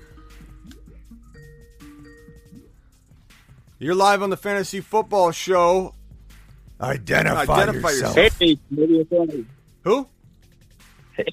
I'm here to defend the honor of Melvin Gordon. He's Who is- been, who is uh, this? Dragging his name through the mud pretty hard, man. Who is this? I mean, this is Melvin Gordon we're talking about. Who is this? This is Andy. Oh, Andy. What's up, Andy? Yeah. What's up? So, I mean, I know you've been dragging Melvin Gordon through the mud pretty bad. I mean, this is Melvin Gordon we're talking about. He is a professional at all levels of the game. I mean, he's coming in ready to go. Uh huh. Um, you comparing him to Nyheim Hines, which is pretty bad to me. I mean, this is no. I Nyheim agree. Hines. I agree with Gordon you. I agree with about. you. He's like Nyheim Hines. I, agree. mean, he's got. I mean, he's ready to go. He's a pro. You know, he's in shape. These sound like You know facts, bro. You're You know knows you're spitting like science at me. Like these all sound like really hardcore arguments. He's ready to go. He's a professional. He, like everything you're saying to me is like just hardcore science, bro. Like I don't even know how to defend it. Okay, okay. What do you want to know? He had he had a better yards per carry than uh, Javonte Williams last year. Hey, you're really going to try and compare stats with Javonte Williams, the number one tackle breaker in the entire National Football League? Are you really going to go there? Really? Oh yeah, we could go there. We absolutely can go there because he did have a better yards per carry. It doesn't Okay, matter you- if you do one thing better than a running back. A running said- back is a compilation of skills. So you have to put all the skills together. How many le- how many leagues do you own him in? Melvin Gordon. No, I don't own Melvin Gordon in any league. How many leagues are you gonna own him in? No, I'll own him for sure. For sure, I'll own him. Yeah. How, but how it's many? one thing to just sit here and say that Javonte is so much better, and then you compare Javonte to JT, which was a little absurd. A so little you're absurd? just making all these weird comparisons Uh huh. that make no sense. Like what? So, I mean, if you think, I mean, what do you think? It's going to be a 70-30 Javonte split? In time, sure. And so for the first half of the year, you're going to be trotting Javonte out there At, a si- 50 at six split. at 55 60 percent of the work week one could be could be definitely be a scenario we're looking at and and with the Yeah. efficiency of the offense absolutely i'm shoving Javonte out there at that efficiency level uh, i mean this this offense runs the ball well as you're stating, the yards per carry for both of these individuals is really good, and and Melvin Gordon is a horrible yards per carry guy on his career. So you you coming out and saying he had more yards per carry doesn't doesn't mean anything. No, he's not really. I mean, He's not. He's not 4.2, three three not- three point five in 2015, 3.9 in 2016, 3.9 in 2017. Uh, 2018 he had 5.1. He did good there, 800 yards though. Then in 2019, 3.8. What are you talking about? He's a 3.9 yard per carry running back, bro. 3.9 yards per carry. Your argument here was that He's he's not. he's a He's 4.2 professional. Your argument is he's a 3.9. You're just professional. He came to play and he's, a yard per carry monster when he's a looking at it. pedestrian 3.9 yards per carry running back. 3.9. That's what he averages. He's the only not. reason he's above Career, four is 4.2. because he's in Denver. Career 4.2. Javonte career 4.4. Javon, bro, JT career 5.5. bro, Javonte Williams just proved he's the best running back in the NFL by certain matrix that you can't argue against, bro. by by a brack tackle breaking matrix. By tackle breaking, by efficiency. Do you know he was the number one efficient? No, he's not. He's not. Would you efficient. listen? Listen for a second. Learn something for a second. Javonte Williams, Okay. according to PFF, is the number one running back in the entire league in efficiency, bro. What, what do you got to say to that? You can't you can't argue that. You can say you like Melvin Gordon. You can say that Melvin Gordon might be a a, a, fly that doesn't go away, and maybe maybe he ruins Javonte's season, bro. Is there a chance that happens? Sure. There's a chance that this coaching staff screws year. it up and doesn't see how good he is. But when you come in here and try and act like Melvin Gordon holds a candle to Javonte, who's ranked number one in the NFL in efficiency by PFF, number one in tackle bre- breaking tackles, and number two in broken tackle efficiency, bro, what are you talking about? What are we talking about here? Really, a three point We're nine talking yard per about a carry running back before 6,000 Denver. yards versus the running back that has like a 900 yards career. We're talking about. You're talking about all these. I mean, he has a 4.4 average. Javonte does. Bro, Javonte played halftime as a rookie That's last year. on- that's what he put on paper. average 0.1 yards less than Melvin Gordon. You're And- literally you literally just touted 4.5 and now you're trying to belittle 4.4? Like what are you ta- what's your argument? My argument is Is what he, that, that is Melvin not- Gordon averaged he's 0.1 more? better than Melvin Gordon. That is just crazy. Melvin Gordon is a That's good, cr- really good NFL running back. And to just say that he just garbage, like you're saying constantly over Bro, and over. I d- Melvin's three bro. times that you say that. I don't say You he's garbage. He's older. And he's no longer Melvin Gordon, bro. You what? I mean, you're out of whack. I am out of whack. You got Bro, Yeah. you got no facts. You got no facts whatsoever. I love you, man, but you're out of whack on this. No, I'm not. I mean, you compared Javonte to JT. That's insane. Is it? Is it, Javonte has one hey hey? Let me ask you a question. Let me ask you a question. yards. Let me ask you a question. that for breakfast. What was it crazy to uh-huh. compare J- JT to the the running back before him? Was it crazy to call Patrick Mahomes the next Peyton Manning? Like, what do you think I do? You think I come on here to just tell you stuff after it happens? Like, what am I supposed to do? Wait until JT or wait until Javonte becomes JT, then come to you and tell you he's JT? Like, this is what I do, bro. Is I try and predict what's going to Yeah, happen. I mean, Am I always right? I'm not saying JT is terrible, But you how? just- but mean, how are you going to come in here? And it's t- terrible. for, no, hold on a second. How are you going to come in here on my?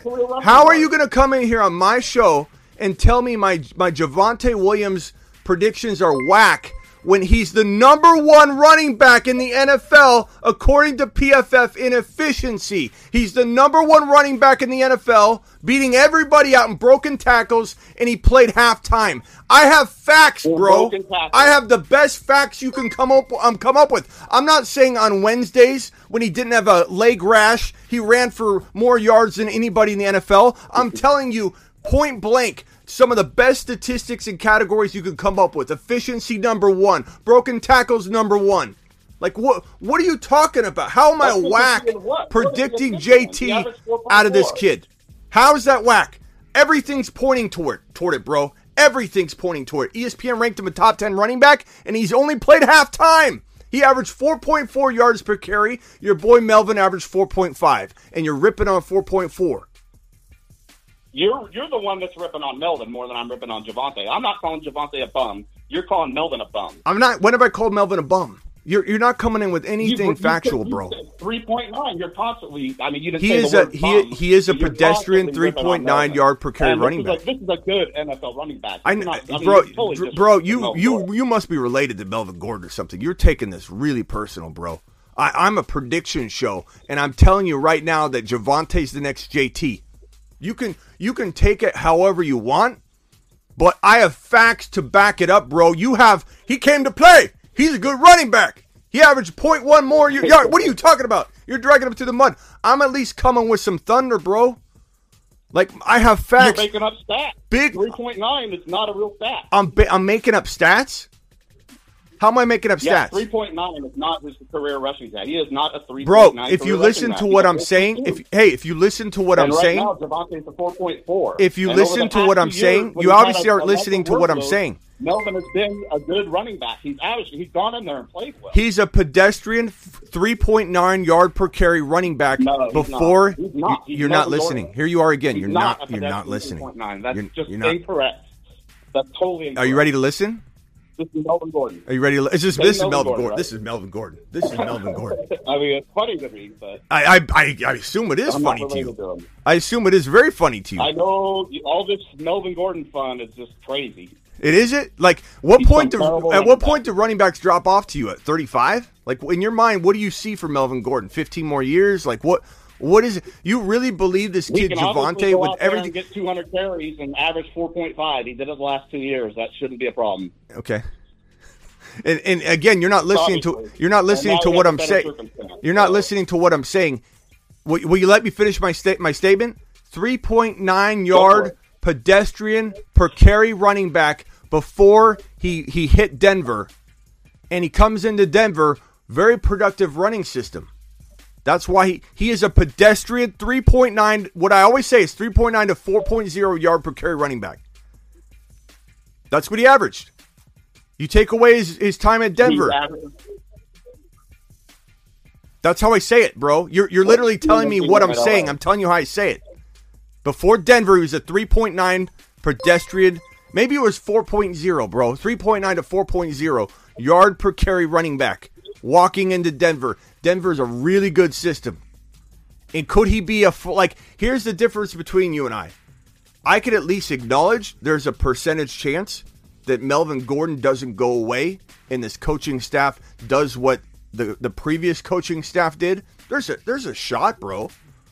But you don't even you don't even think this is the part that I don't understand. You don't you don't even, you don't even think the things that I'm spitting out, the facts that I'm I'm it's practically science, bro.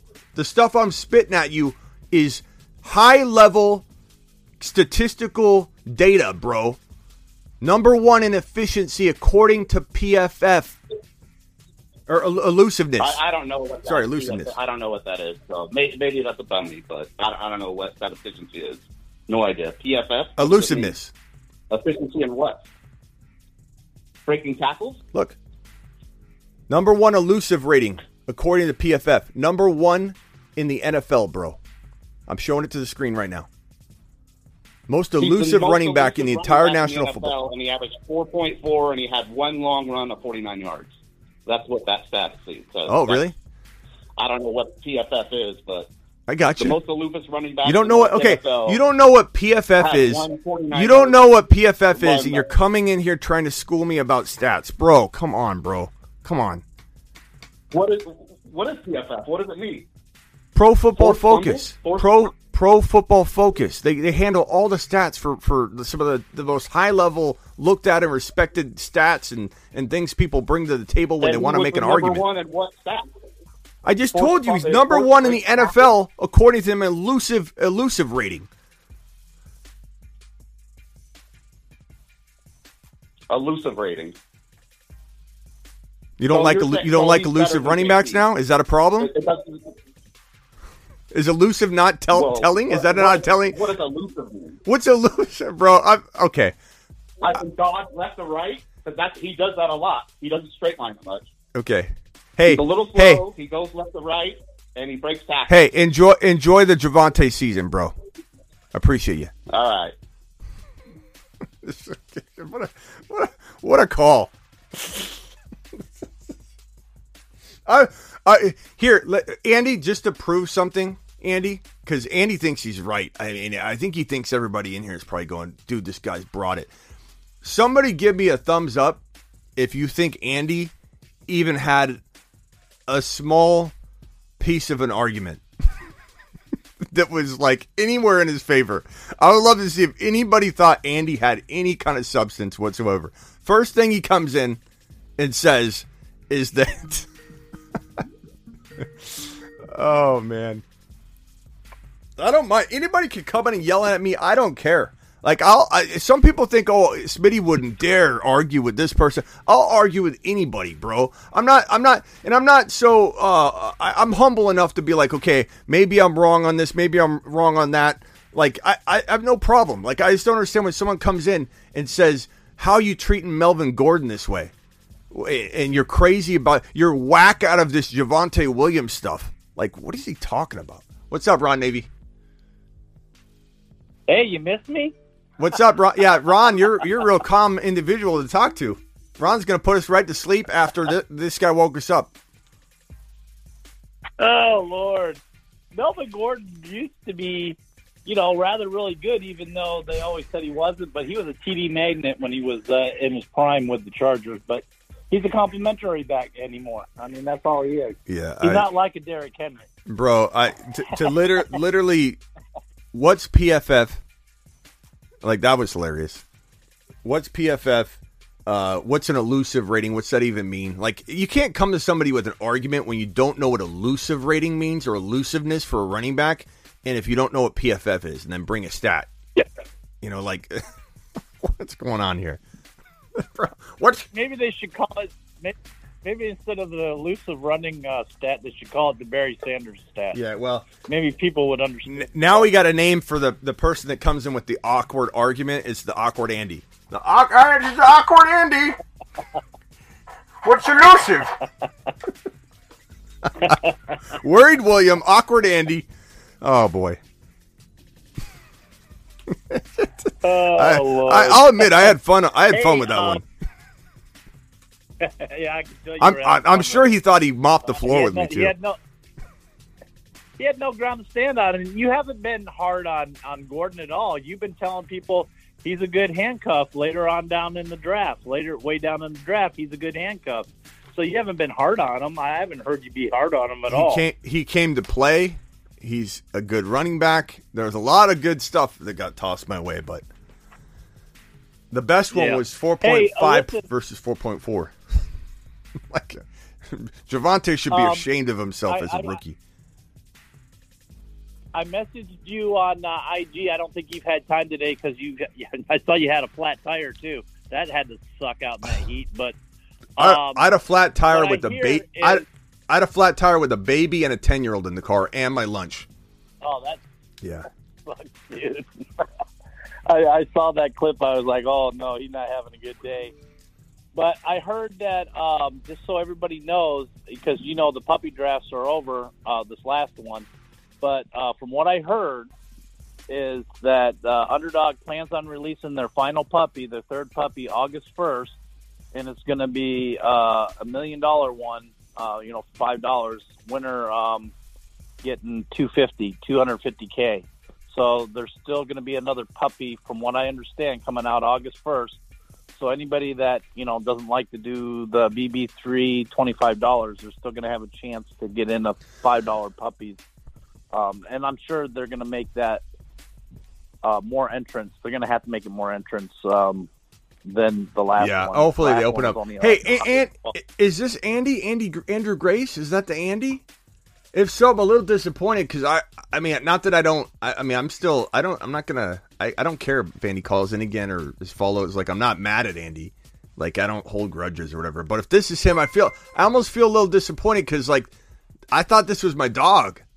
I don't know if this was the Andy that called in or if this is a different Andy. Andrew Grace. I thought that was my dog. It's a little little disappointing. Yeah. I, And- I, I, I think sometimes people people just want to argue with you a little bit, you know. It's fine. I- mean, I get heck, it. I like I'm arguing abrasive. about. You there, Ron? What's that? You there? Yeah, I'm here. I think that was him. Andy. No, I'm here. I do I do appreciate Andy. Andy's been in the chat for a while, and I feel like I feel like maybe I'm mistaken, but I'm pretty sure Andy. I'm pretty sure Andy used to be.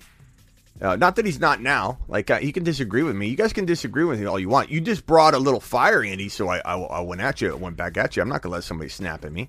I'll snap back. Um. Anyway, that's funny. If that's uh, Andy, I think that's Andy. Yeah, it's me. Okay, Andy Gray. Andy Gracie, you know, I feel like you've super chatted before. You've you've been you've been a pretty avid. I, I and you said you did appreciate me. You just didn't like that stance, but like I, I'm surprised you called in with that thunder, bro. I'll be honest. I, I did. Andy Gray, Andrew Grace, isn't Andrew Grace on the on the on the tombstones? Let's see. Graveyard Crew. I feel like where am I seeing Andy? I see him on here. I wouldn't take him off. I just I'm just wondering. I feel like I've seen I've seen he's super chatted uh, before too. So uh, you know I, I feel bad when I yell at a super chatter. I don't know.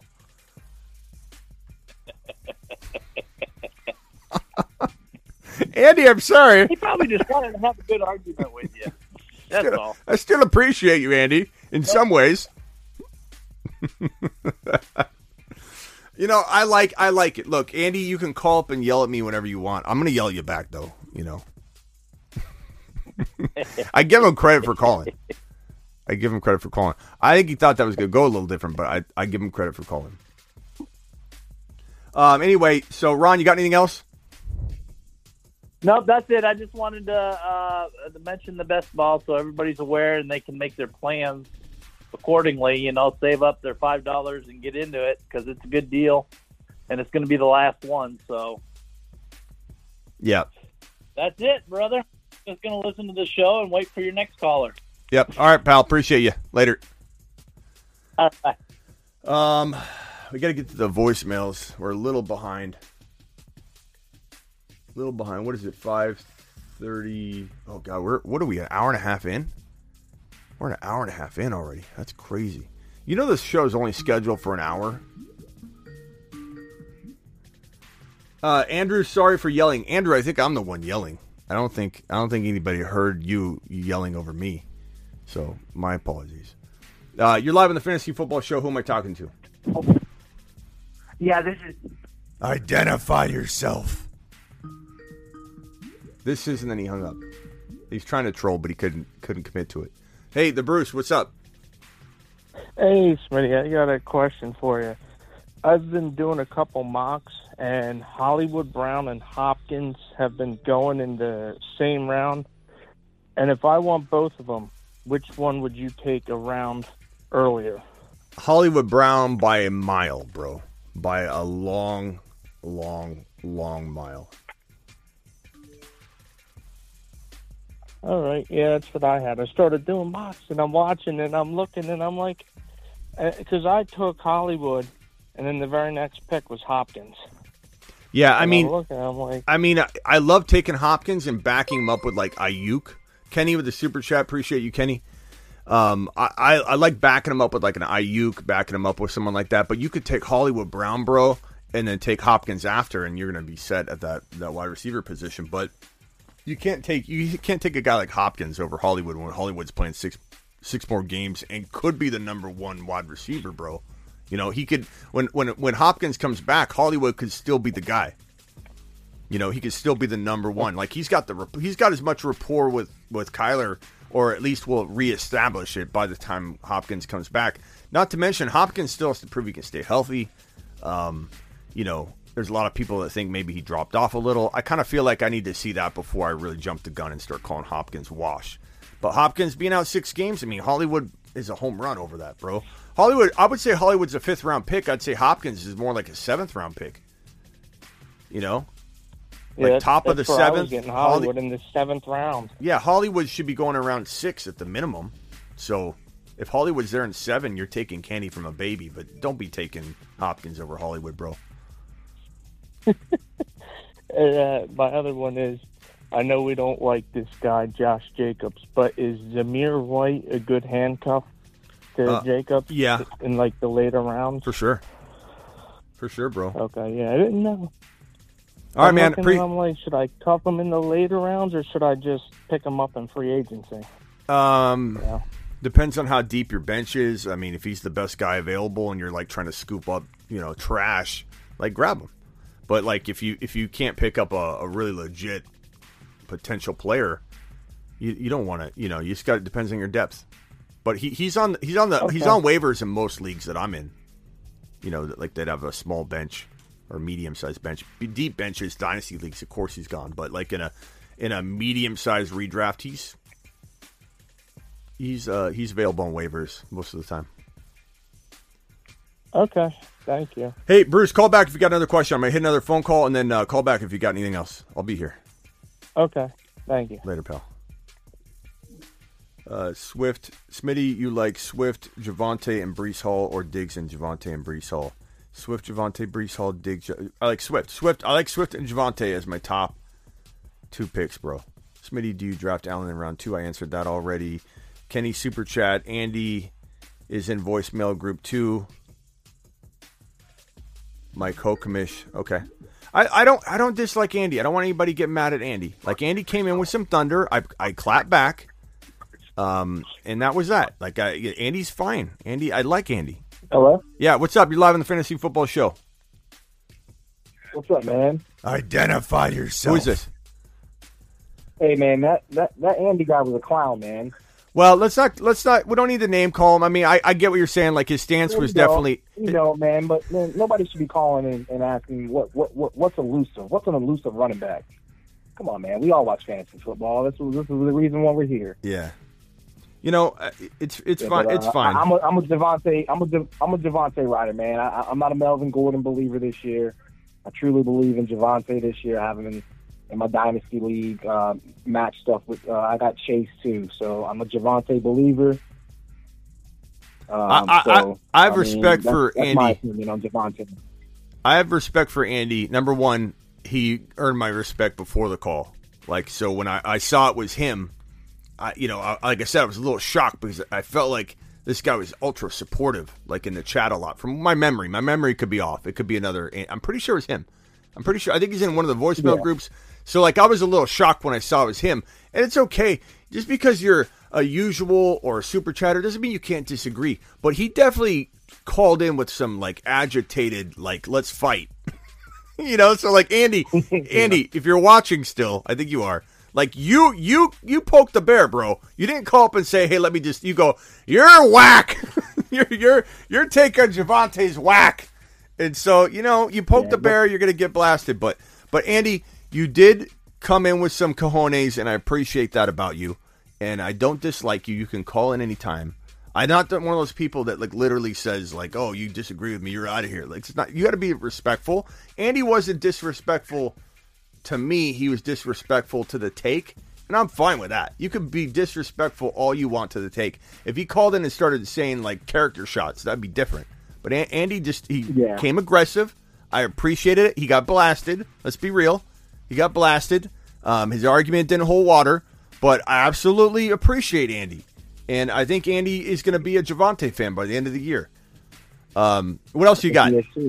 But uh, I got my own question right now. I think um, really, how do you feel about CD this year? You know, with the, um, with him truly being the number one this year. You know, you got um, um, um, um, Gallup that's going to be on the fence for the first maybe six weeks. You know, you got Tolbert as a rookie. Uh, how do you what do you how do you see uh, the target share really? Uh, how many shares? You know, what do you see with CD this year? Um, I think CD could be the number one wide receiver in the NFL. I don't. I don't think the odds are great of it. I don't. I wouldn't bet on it. I wouldn't draft him. But like, if there's a wide receiver that's not ranking anywhere near the number one overall wide receiver, you know, Deebo comes to mind. Um, uh, Lamb comes to mind. Like these are guys that could become, you know, top one to five guys. So like Lamb could either now. Is there a little more risk that Lamb? Uh, ha- does Lamb have some kind of risk of like? you know he could he could uh he could you know not bust but disappoint again like he did last year where you know he had a pretty okay year but because Lamb wasn't a top 5 guy like I kept touting a lot of people were disappointed in Lamb and Lamb was like a late second rounder um, right out of the gate when we were doing early, early mock drafts, and then he climbed back up very quickly. And a lot of people weren't comfortable with him going at the top of two, and then it, it slowly became accepted. But Lamb's Lamb's for sure got the upside. He's working hard. Um, his attitude looks really good. His work ethic is really good. His elusiveness is pretty darn good, according to, to things that I'm reading.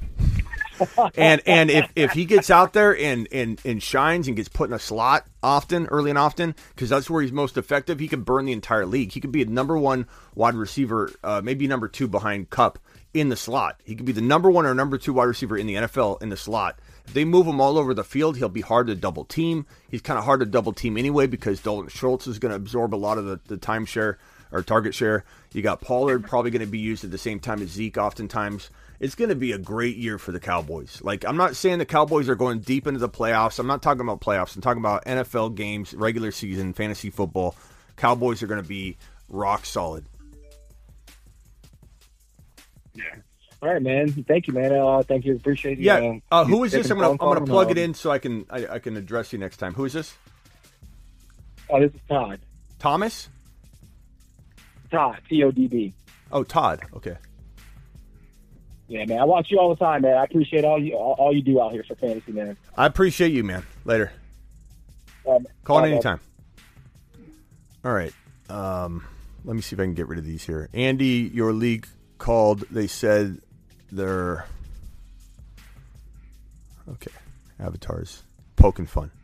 Uh, M- Avatar appreciate the super chat from MJ uh, Ski. Let's see what's what's elusive. MJ says. What's up? You're live on the Fantasy Football Show. Who am I talking to? Hey, Bruce, go back. You got another question. I'm gonna hit. Yo, Yo,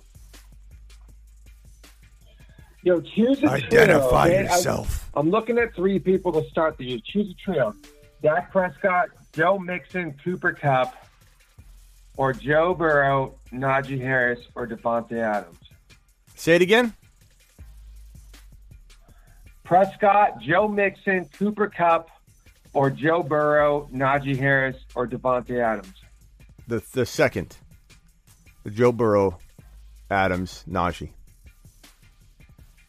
All right, thanks. That's all I needed, Smitty. Pre- appreciate your show. Thanks. Yeah, man. pretty easy one for me. Uh, wh- wh- who, were you leaning one way or the other? Yeah, well, I wanted to go Dak Prescott because I don't think they're going to run the ball that much this year, you know. And then Mixon, I think. I mean, Coop, Cooper Kupp's going number one overall, but yeah, I like that one. I mean, Cooper Kupp and Adams are. I mean, it, I like Kupp more, obviously, but they're close enough to say like you're you're kind of crushing the other side. Like I, I'm not saying Mixon's you know not borderline first round material. He is, but I feel like Najee's that two to five overall potential running back. Burrow, I like over Dak. Um, so give me Adams, maybe a little downgrade from Cooper Kupp, but the second one feels like it's got more upside, bro. Like it can really explode. And if it doesn't, I feel like it's still going to be the same. You know, like A- Adams. What if Adams is? What if Adams does more yardage and reception wise to make up for lack of touchdowns? What if he has like twelve touchdowns still? Like Adams could still be. Yeah. He's arguably still the the best wide receiver in the NFL from from like a physical perspective. Uh, and Carr's not horrible, you know. Like so, I, I'm down on Adams a little bit, but not not to the point where I'm I'm feeling like that trade is that big of a deal to Yeah, me. but that, but yeah, but the Adams thing, the relationship he had with Rodgers and stuff, you know what I mean? Well, he played Like, with Carr in college, though. He played in in college with Carr, so he's got good, you know, probably has good reports. Uh. Been a while, but but I mean, that's his old college quarterback. You know, so there's good Yeah. rapport there. Um, the offense is pretty potent. I think they'll he'll be able to to to get open early and often. It's just a matter of, yeah, Aaron Rodgers is a downgrade, but maybe even with the downgrade, maybe he'll laser lock on Adams because you know look at Big Ben. Big Ben was a downgrade from Aaron Rodgers, but like you wanted Mm. Antonio Brown in Pittsburgh, you know, over anywhere else Yeah. because of the way he locked on him. So we don't really know what Carr and Adams have in terms of that rapport and how strong it'll be. Maybe he'll just feed him, bro. Maybe Yeah. it's just force feeding this guy. Maybe Adams has like 12 receptions in week one and we're like, holy shit, you know what I mean? Like, who, who knows? But it's worth the gamble given the other two players get upgraded. So I take it. Uh, what was your name? I'm going to plug in here. Uh, where we are now. Oh, where we? Okay, where we are now. Okay, got you in here. Appreciate you, man. Hey, Smitty. Can you hear me? Oh, I must have hung up on the other guy. Uh, thank you. Where we are now for the call. Appreciate you. Yeah, who's this? Hey, this is uh, Cameron. Cameron, what's up, man? Birthday boy, right? Yes, sir. You're twen- dude, twen- uh, just wanted to say, uh, 26, right? Long-time listener, long-time supporter, and uh, I just want to give a quick shout out to the uh, People's Mock Draft Channel Discord. Very quality. You guys should join. Stupid. Stupid. That's how you get. That's how you get blocked from the channel. You know, it's like now. Get now. Guess what? You can never call in again, and that that sucks for you. Um. What's up? You're live at the Fantasy Football Show. Hey, I just wanted to talk to you about uh, how you feel about uh, handcuffs in best ball. Handcuffs in best ball. It depends on the scenario, bro. Yeah. It depends on the scenario. You know, Right. Well, would you know if you say you drafted somebody early, do you want to get his handcuff back, or would you rather get a handcuff on a different back? It just depends, bro. You like give me a scenario because it it all just depends on what we're talking about. Like what player is it? What you know what? Like would I rather have my backup than than grab Tony Pollard and have Tony Pollard as a standalone? Yeah, on your team, say, say you drafted uh, Cam Akers. Would you rather, you know, back him up with uh, Henderson, or would you rather take, say, Mattison, Alexander Mattison, backing up uh, Cook on a different? Uh, I'd rather have I'd rather have Mattison over backing up Cam Akers, to be honest. But Darrell Henderson could have a good year, but it has nothing to do with the back. Like you need to grab your backups, but you just got to grab the best player available, bro. So like okay, if, well, if, if Mattison, that's, that's if- usually what I do. But. yeah, yeah, if Mattison's there and like you you you might have to pass on like grabbing Ty Davis Price or Trey Sermon, and you feel like that you have Mitchell, let's say. You just gotta let it. You just gotta hope that the backup's still gonna be there for you. But I don't force drafting a backup just because they're you know the cuff to my player. Because who who knows if like Kyren Williams, I like him a lot, um, but he broke his foot.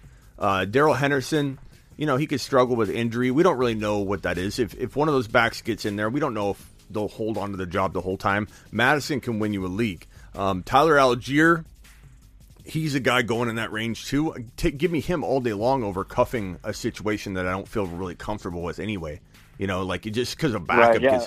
Like McCaffrey, I don't even need yeah, to back up I'm McCaffrey. Allgeier. Yeah.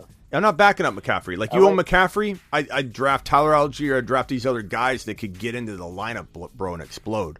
You know, I'm not I'm not worried about cuffing Christian McCaffrey. And you think that would be the best, you know, cuff in the world, right? Not really. I mean, D'Onta Oh, Foreman's like okay. Foreman, yeah. Yeah, he's okay, but who knows if he, he even is the backup? You know, and he struggled with the Achilles. Like, who knows if he stays healthy? Give me Mattison all day long. Right. Gotcha. Yeah, that's what I was kind of wondering how you felt about that. So, Yeah, buddy. Uh, anything else? uh, no, that that's all. I was just wondering how you felt about the handcuff situation. All right, man. Appreciate you. Hey, thanks a lot, man. Peace Later. out. You're live on the Fantasy Football Show. What can I do for you? Hey, what's going on, Smitty? What's up? Hey, I got a question. So, what do you think of uh, Stefon Diggs? Uh, you think Gabriel Davis is going to eat up on some targets this year? He could, he could, uh, but but I mean, Diggs is very efficient, um, very efficient, very elusive. Uh, I think if if if let's say Diggs goes down, I think Gabe Davis takes a big step forward. Does Gabe Davis hurt Diggs? Probably not, bro. Like I don't think he's gonna hurt him. I mean, Josh Allen throws the ball a lot. you know, like we don't we don't need to worry about Diggs. Diggs will be fine. But but do I believe that? think he's uh, a- you what? Do you, do you still think that he's worth a, a first rounder, like late first round? Yeah, I, I mean, I like him more in the top of the second, um, but I would take him at like 11 or 12 and then take like Javonte next. Sure. Yeah. I mean, D- Diggs is definitely a top five potential wide receiver, but he's in that five to seven. He's not really in the four. Like, for me, it's it's Kupp, Chase, and Jefferson, then tier break. There's just no argument in redraft. There's just no one that you can you can argue that, that belongs in the top three in redraft. In Dynasty, I think you could only argue like Lamb maybe goes up into the three spot ahead of Cooper Kupp. But like Diggs could be five, he could be five or six. But I think you want to draft him right at that two three turn, or I'm sorry, that one two turn at twelve and thirteen. Um, I don't know. You know, I I, I, I, don't mind it at all. I, I definitely feel like Gabe Davis could take a little bit from him, but I don't I don't think it's going to be enough that it's going to be a big deal. It's a more of a matter of does Gabe Davis just take a, a separate step forward that's unrelated to Diggs because Josh Allen throws enough.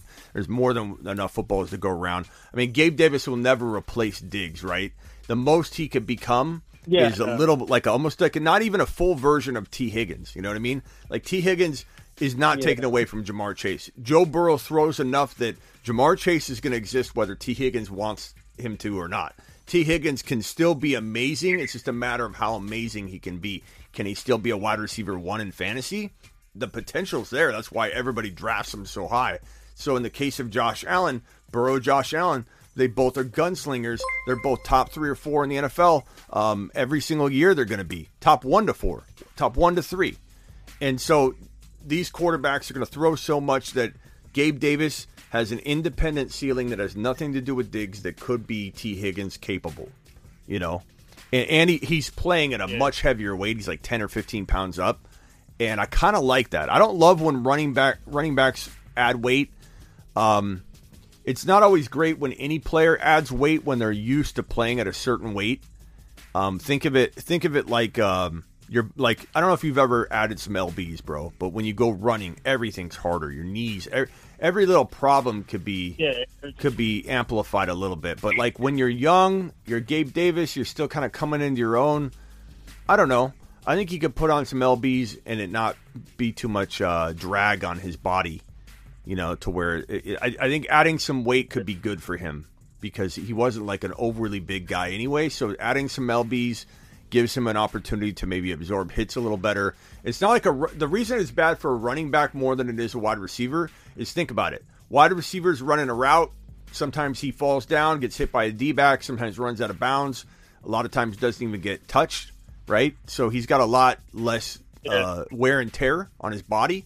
And when you weigh more, the harder, the bigger you are, the harder they fall.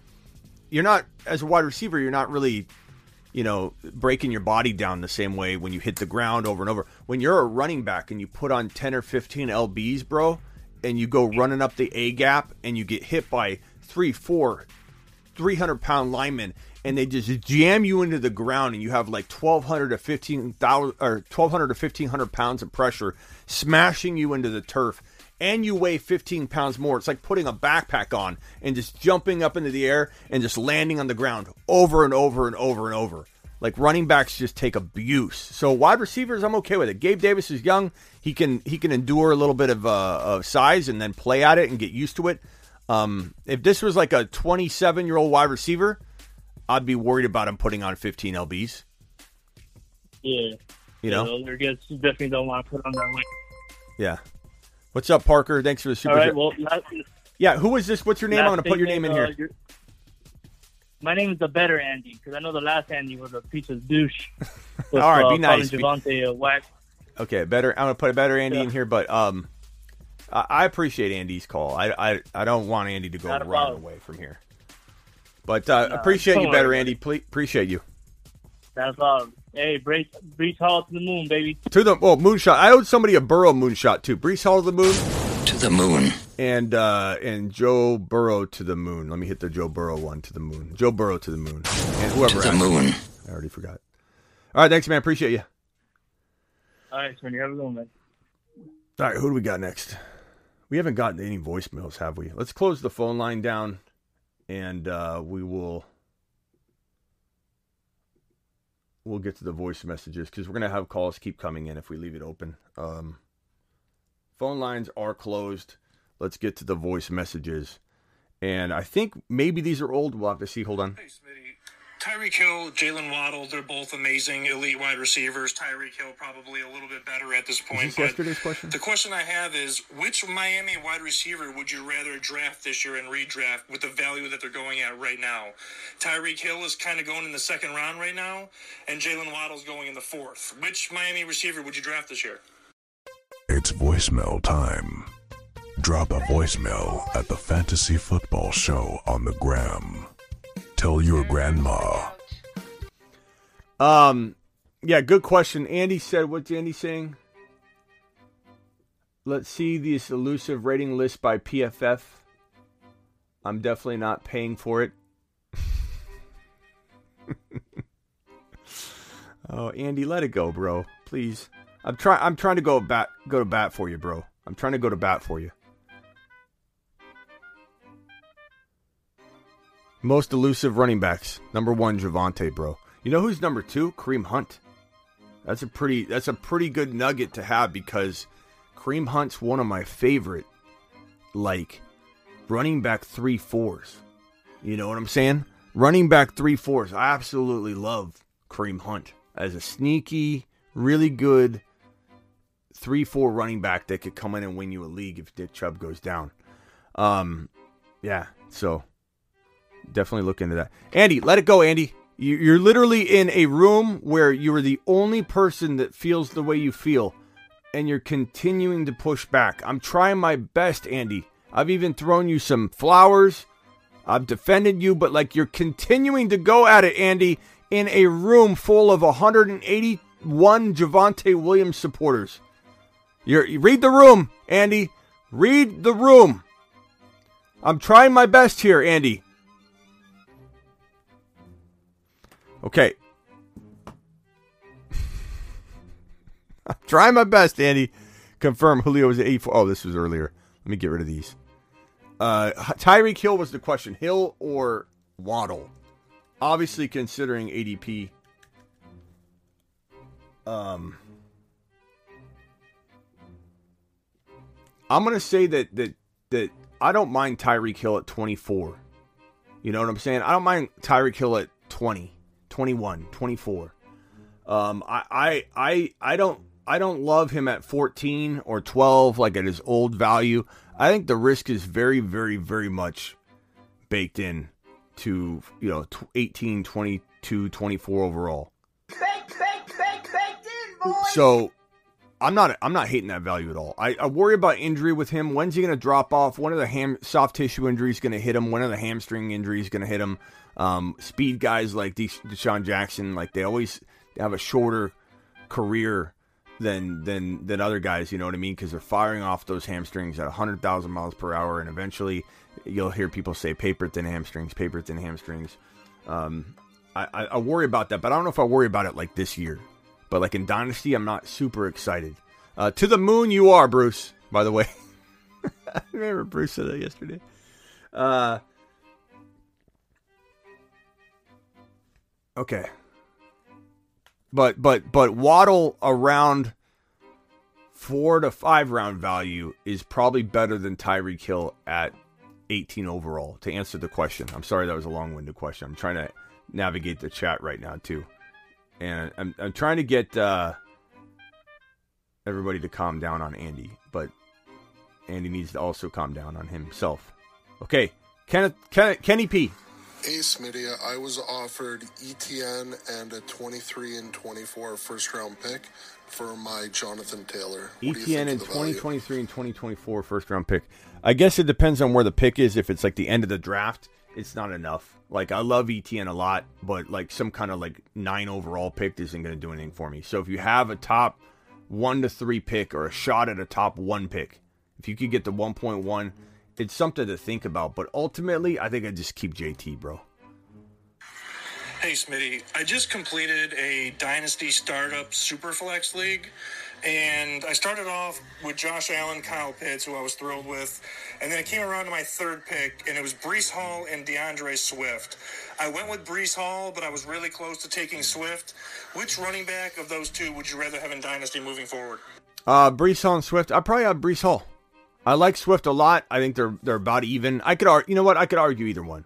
Swift and Dynasty. If we're talking redraft, it's Swift all day, and Breece Hall's a fourth rounder. But we're talking Dynasty here, so Dynasty, give me Hall, maybe by a hair over over Swift. But I like Swift like right there, the next running back essentially. So I don't even want to say it's like a lot, you know. But but I do like I do like Breece Hall a tad more in Dynasty. Hey, Smitty, getting Breece is a real thing. He's going to end up being a first round pick next year. Uh, ETN's probably going to end up being a first round pick. Which running backs do you believe amongst uh, the ones you say are going to be first rounders next year? Uh, I mean, I think you know, I think Kenneth Walker will be a second rounder probably next year if they use him right and use him properly. I think Breece Hall will be a top five or six overall pick. I think he's Najee. He's Najee. He has. I feel like Javonte is a second rounder right now. He'll be a first rounder. He's JT. I think Breece Hall is Najee. I think these are these are where the exact level these guys can become. I don't say that lightly. I know Andy thought it was funny, but I don't say that lightly. I believe Javonte is JT, and, and he thought that was ridiculous. Apparently, because because of Melvin Gordon. Like even if you love Melvin Gordon, you should be able to appreciate what Javonte could become. And if you don't, that's fine. But the argument is crazy. And Robinson, Vamp, I love Robinson. Robinson's going to be. I wouldn't be shocked if Robinson was a top 12 pick in 2023 as a rookie running back. If he if he doesn't get hurt or something, let's hope he doesn't get hurt. Robinson could come in and literally, yeah, we got 176 of you in here. Please punch the thumb up button. We we literally could see Robinson come on as a top, maybe even 10 pick. You know, keep in mind that Najee Harris, we we we got made fun of for drafting Najee Harris in the, the top 10 to 14 overall last year. We took a rookie running back in round one as a community whenever we we needed to, whenever we felt like he was the best player on the board. You know, and and I feel like Robinson is going to be the same way. Andy, stop it, bro. I can't. I can only defend you so much. You know, I'm trying my best. Elusive list is horde. I don't make the elusive list. It wasn't like someone generated the elusive list. Just because there's there's bad names on the list that you don't like, he's still the number one running back in elusive rating, bro, from PFF. If you don't like PFF or think PFF does a good job with their stats, then then I don't know what to tell you. Like I, I like that's one list. I brought one list up. You're you're hanging on to one list. Why don't you look at the broken tackle? Why don't you open up YouTube and watch some footage of Javonte Williams plowing through people? You seem to think he only had one long run. Like Andy, let it go, bro. Let it go. Just let it go. You're in a Javonte room. Read the room, bro. Read the room and let it go. I'm trying to help you, Andy.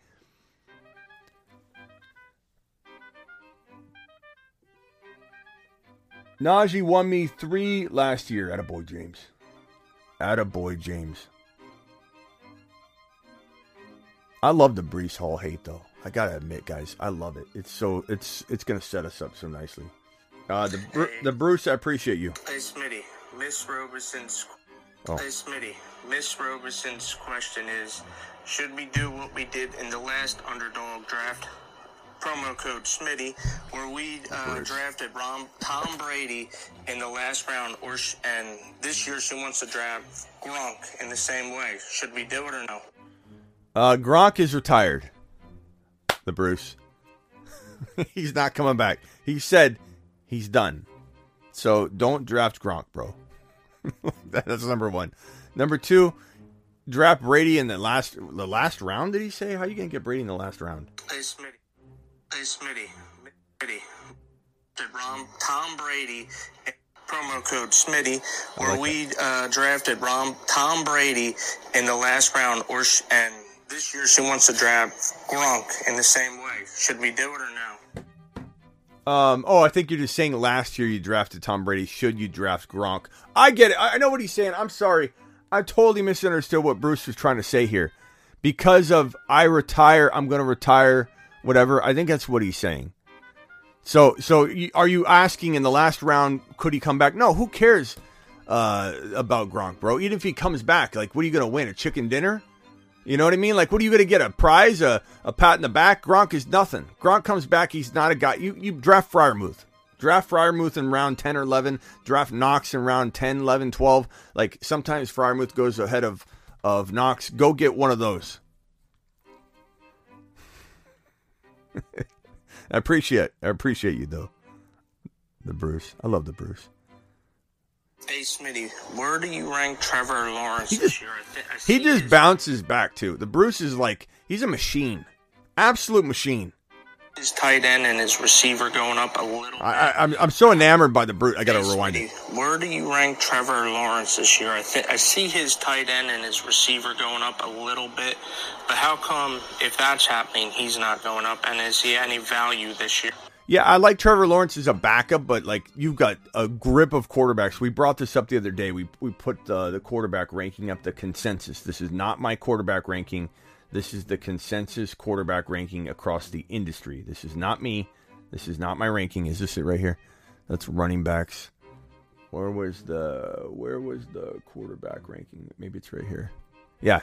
This is in the industry, not my ranking. Um, you know, Trevor Lawrence is down there at 18. I'm not saying I agree with that ranking. I love him above Tua. Um, you know, but like right under Kirk Cousins. Don't talk about Kirk Cousins again, anybody. I don't want to go through that argument again. But put him under Kirk if you want. But right above Kirk is where I'd put Trevor Lawrence, or right under Kirk. Uh, Ron Navy's going to lose it. but like right there at 15, that's where Trevor Lawrence belongs. That's your backup quarterback. That's not even the number one backup in the league. That's somebody getting the third or fourth backup off the board. Boom. You know, that's Matt Ryan, Trevor Lawrence, Fields, Tua, Cousins. Those are all very, very close. And and so I- I feel like, you know, I don't know. I like them a lot this year. I think they're going to do pretty well. It's an elusive group. that group is too elusive, says Ricky. Uh, but I don't know, bro. Stormcat.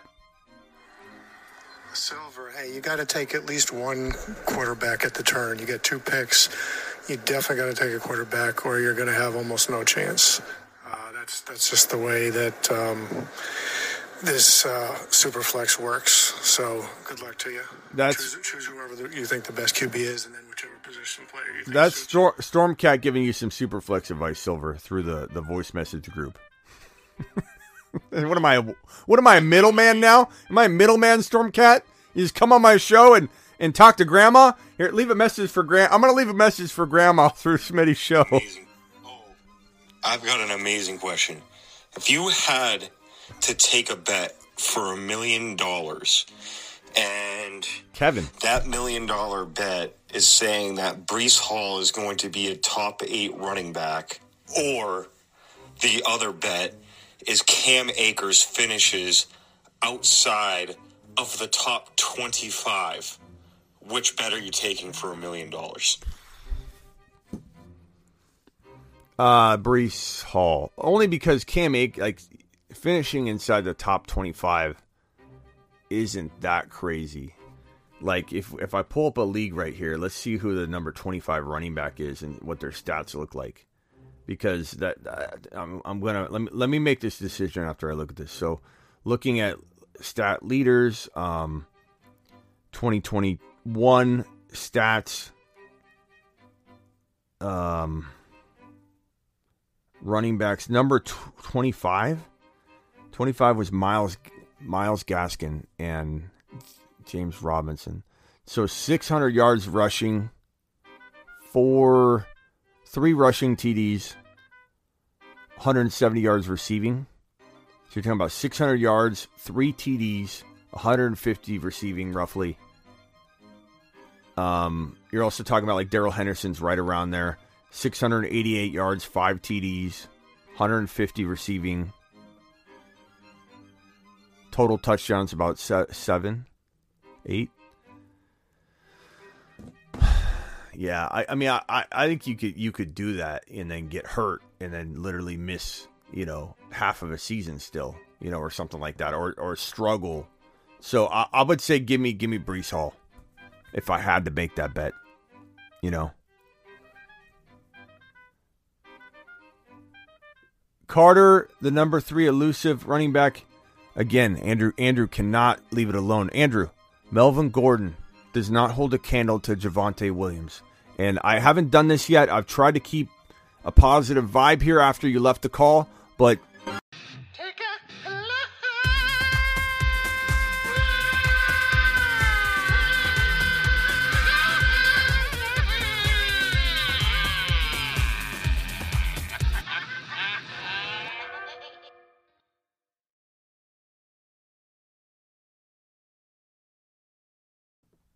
Whoops, wrong button.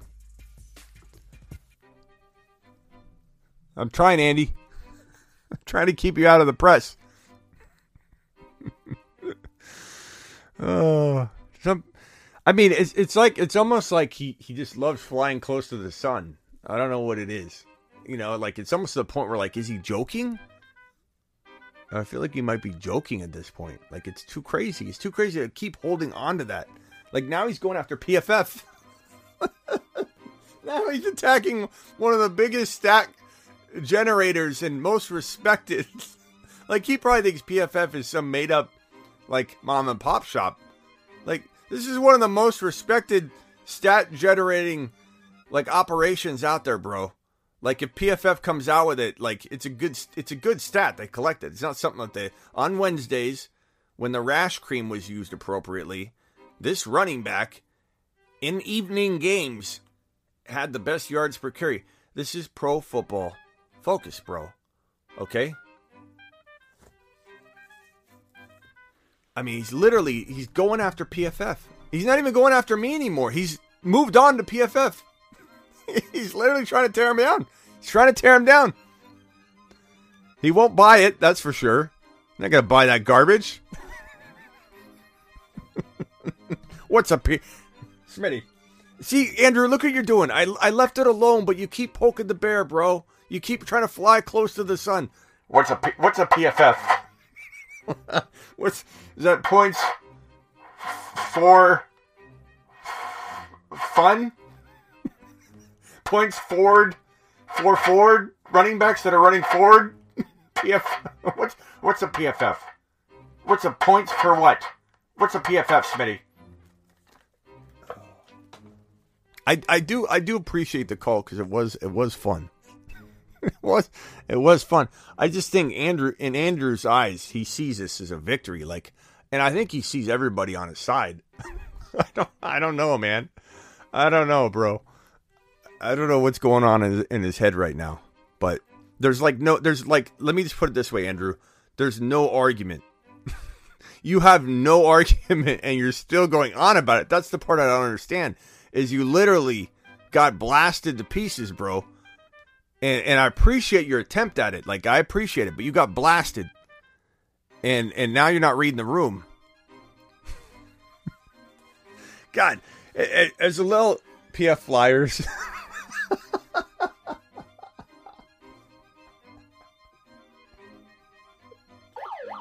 oh. You talking about that? This is this is silver. You're talking about them PF Flyers. Take those PF Flyers under the sandlot. I think I I talk just like Silver with the megaphone with the megaphone on. You take you take those PF Flyers. Those PF Flyers don't got anything on that on that, that PFF. PFF rating. How many steps can you take at a PF Flyer? He takes bigger steps than Gordon in PF Flyers. That's what PFF stands for. Silver out.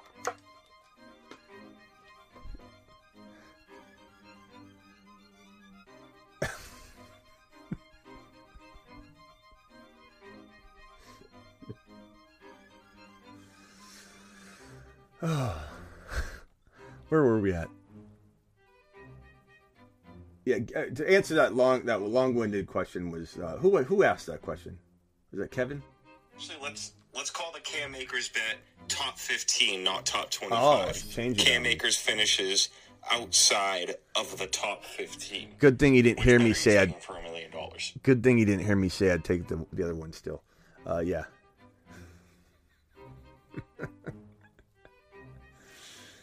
oh man, later Blackbeard, appreciate you. What's up?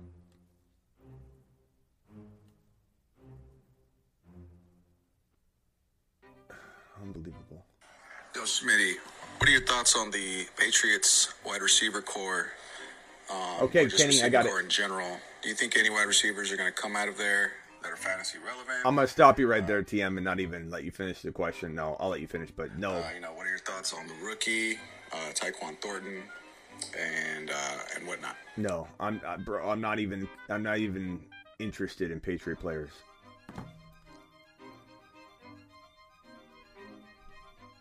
And, and Andy's still after it. He's still after it. Andy cannot accept. so, the the elusive rating, Andy. They're not making it up. They're not just predicting. It, it's off of missed tackles forced per attempt. So, like, let me explain something about the stats that I threw at you, Andy. And this might this might hit hit kind of hit, hit kind of sideways. I don't know if you're you're to absorb it because you're just to come. You're just hearing one thing and you're just going at it. It's not even going in the ear, Andy. You're just running into a wall head first over and over. You're like Cam Akers. You lower your head and you just go straight into the wall, bro. I gave you a stat: broken tackles. Why did I give you that stat?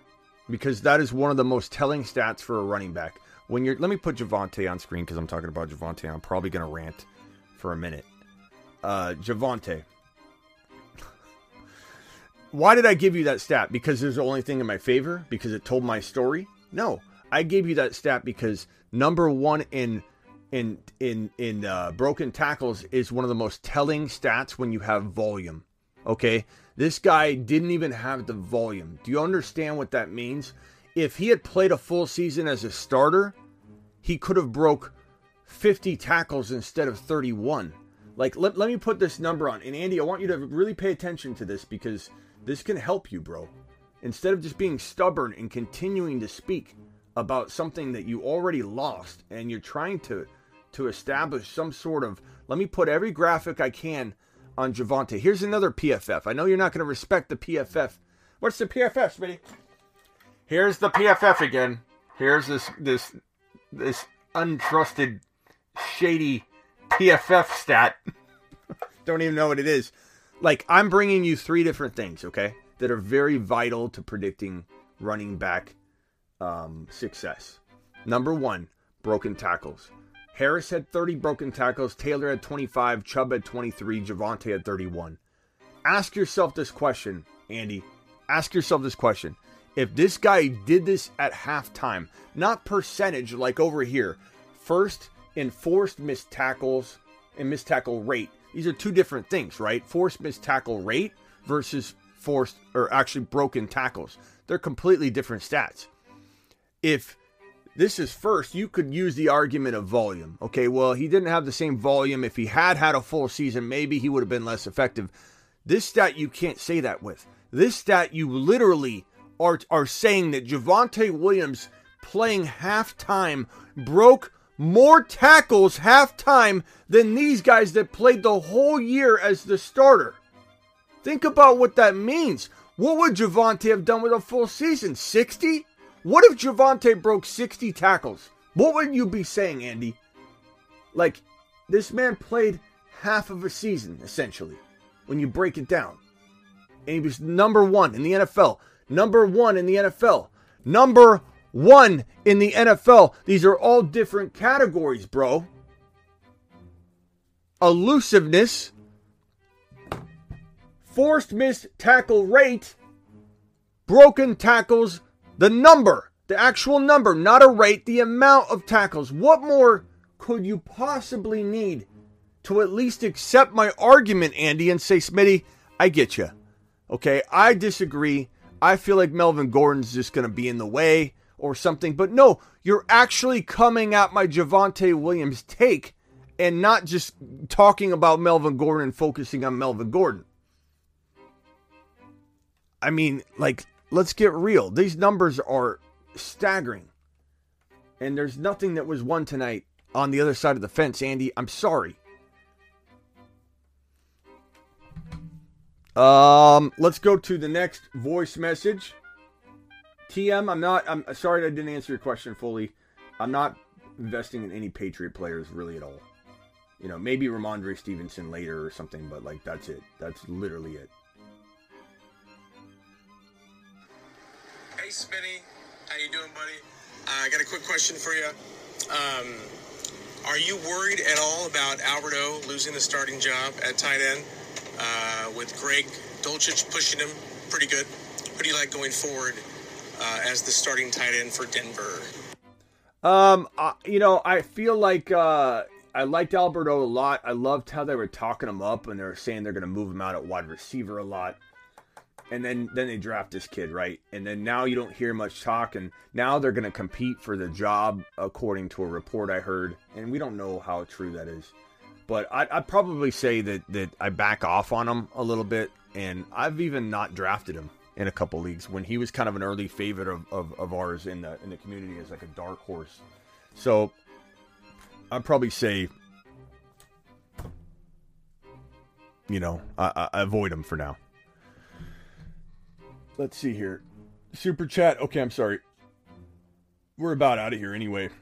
We've gone live for two hours and 13 minutes, back to back shows of over two hours. It's crazy. We've been we've been absolute monsters in here.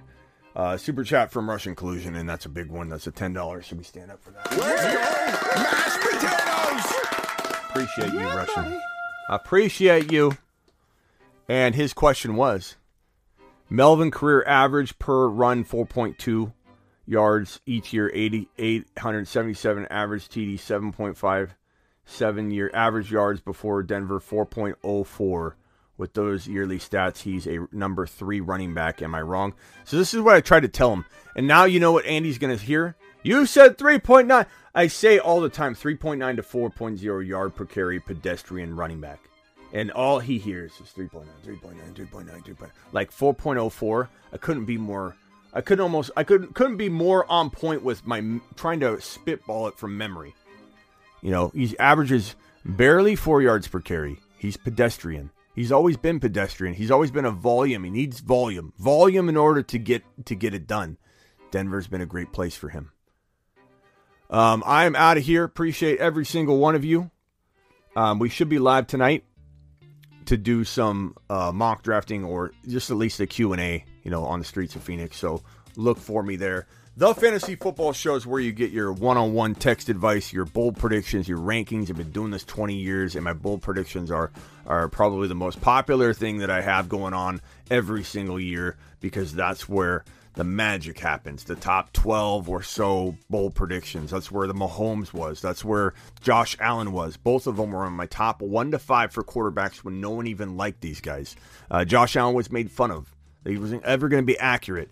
Um, Alvin Kamara was on this list when he was like the fifth overall rookie, fifth or sixth overall rookie taken in rookie only drafts. Everyone said he couldn't he couldn't be a full time guy. This bold prediction list is what you need to win your league. It's all at thefantasyfootballshow.com, as is my one on one text advice. I respond to every comment. I'll see you tomorrow at 7 p.m. Eastern, unless news breaks, because I go live whenever news breaks. That was a mouthful. Appreciate everybody. Like, subscribe. See you all tomorrow.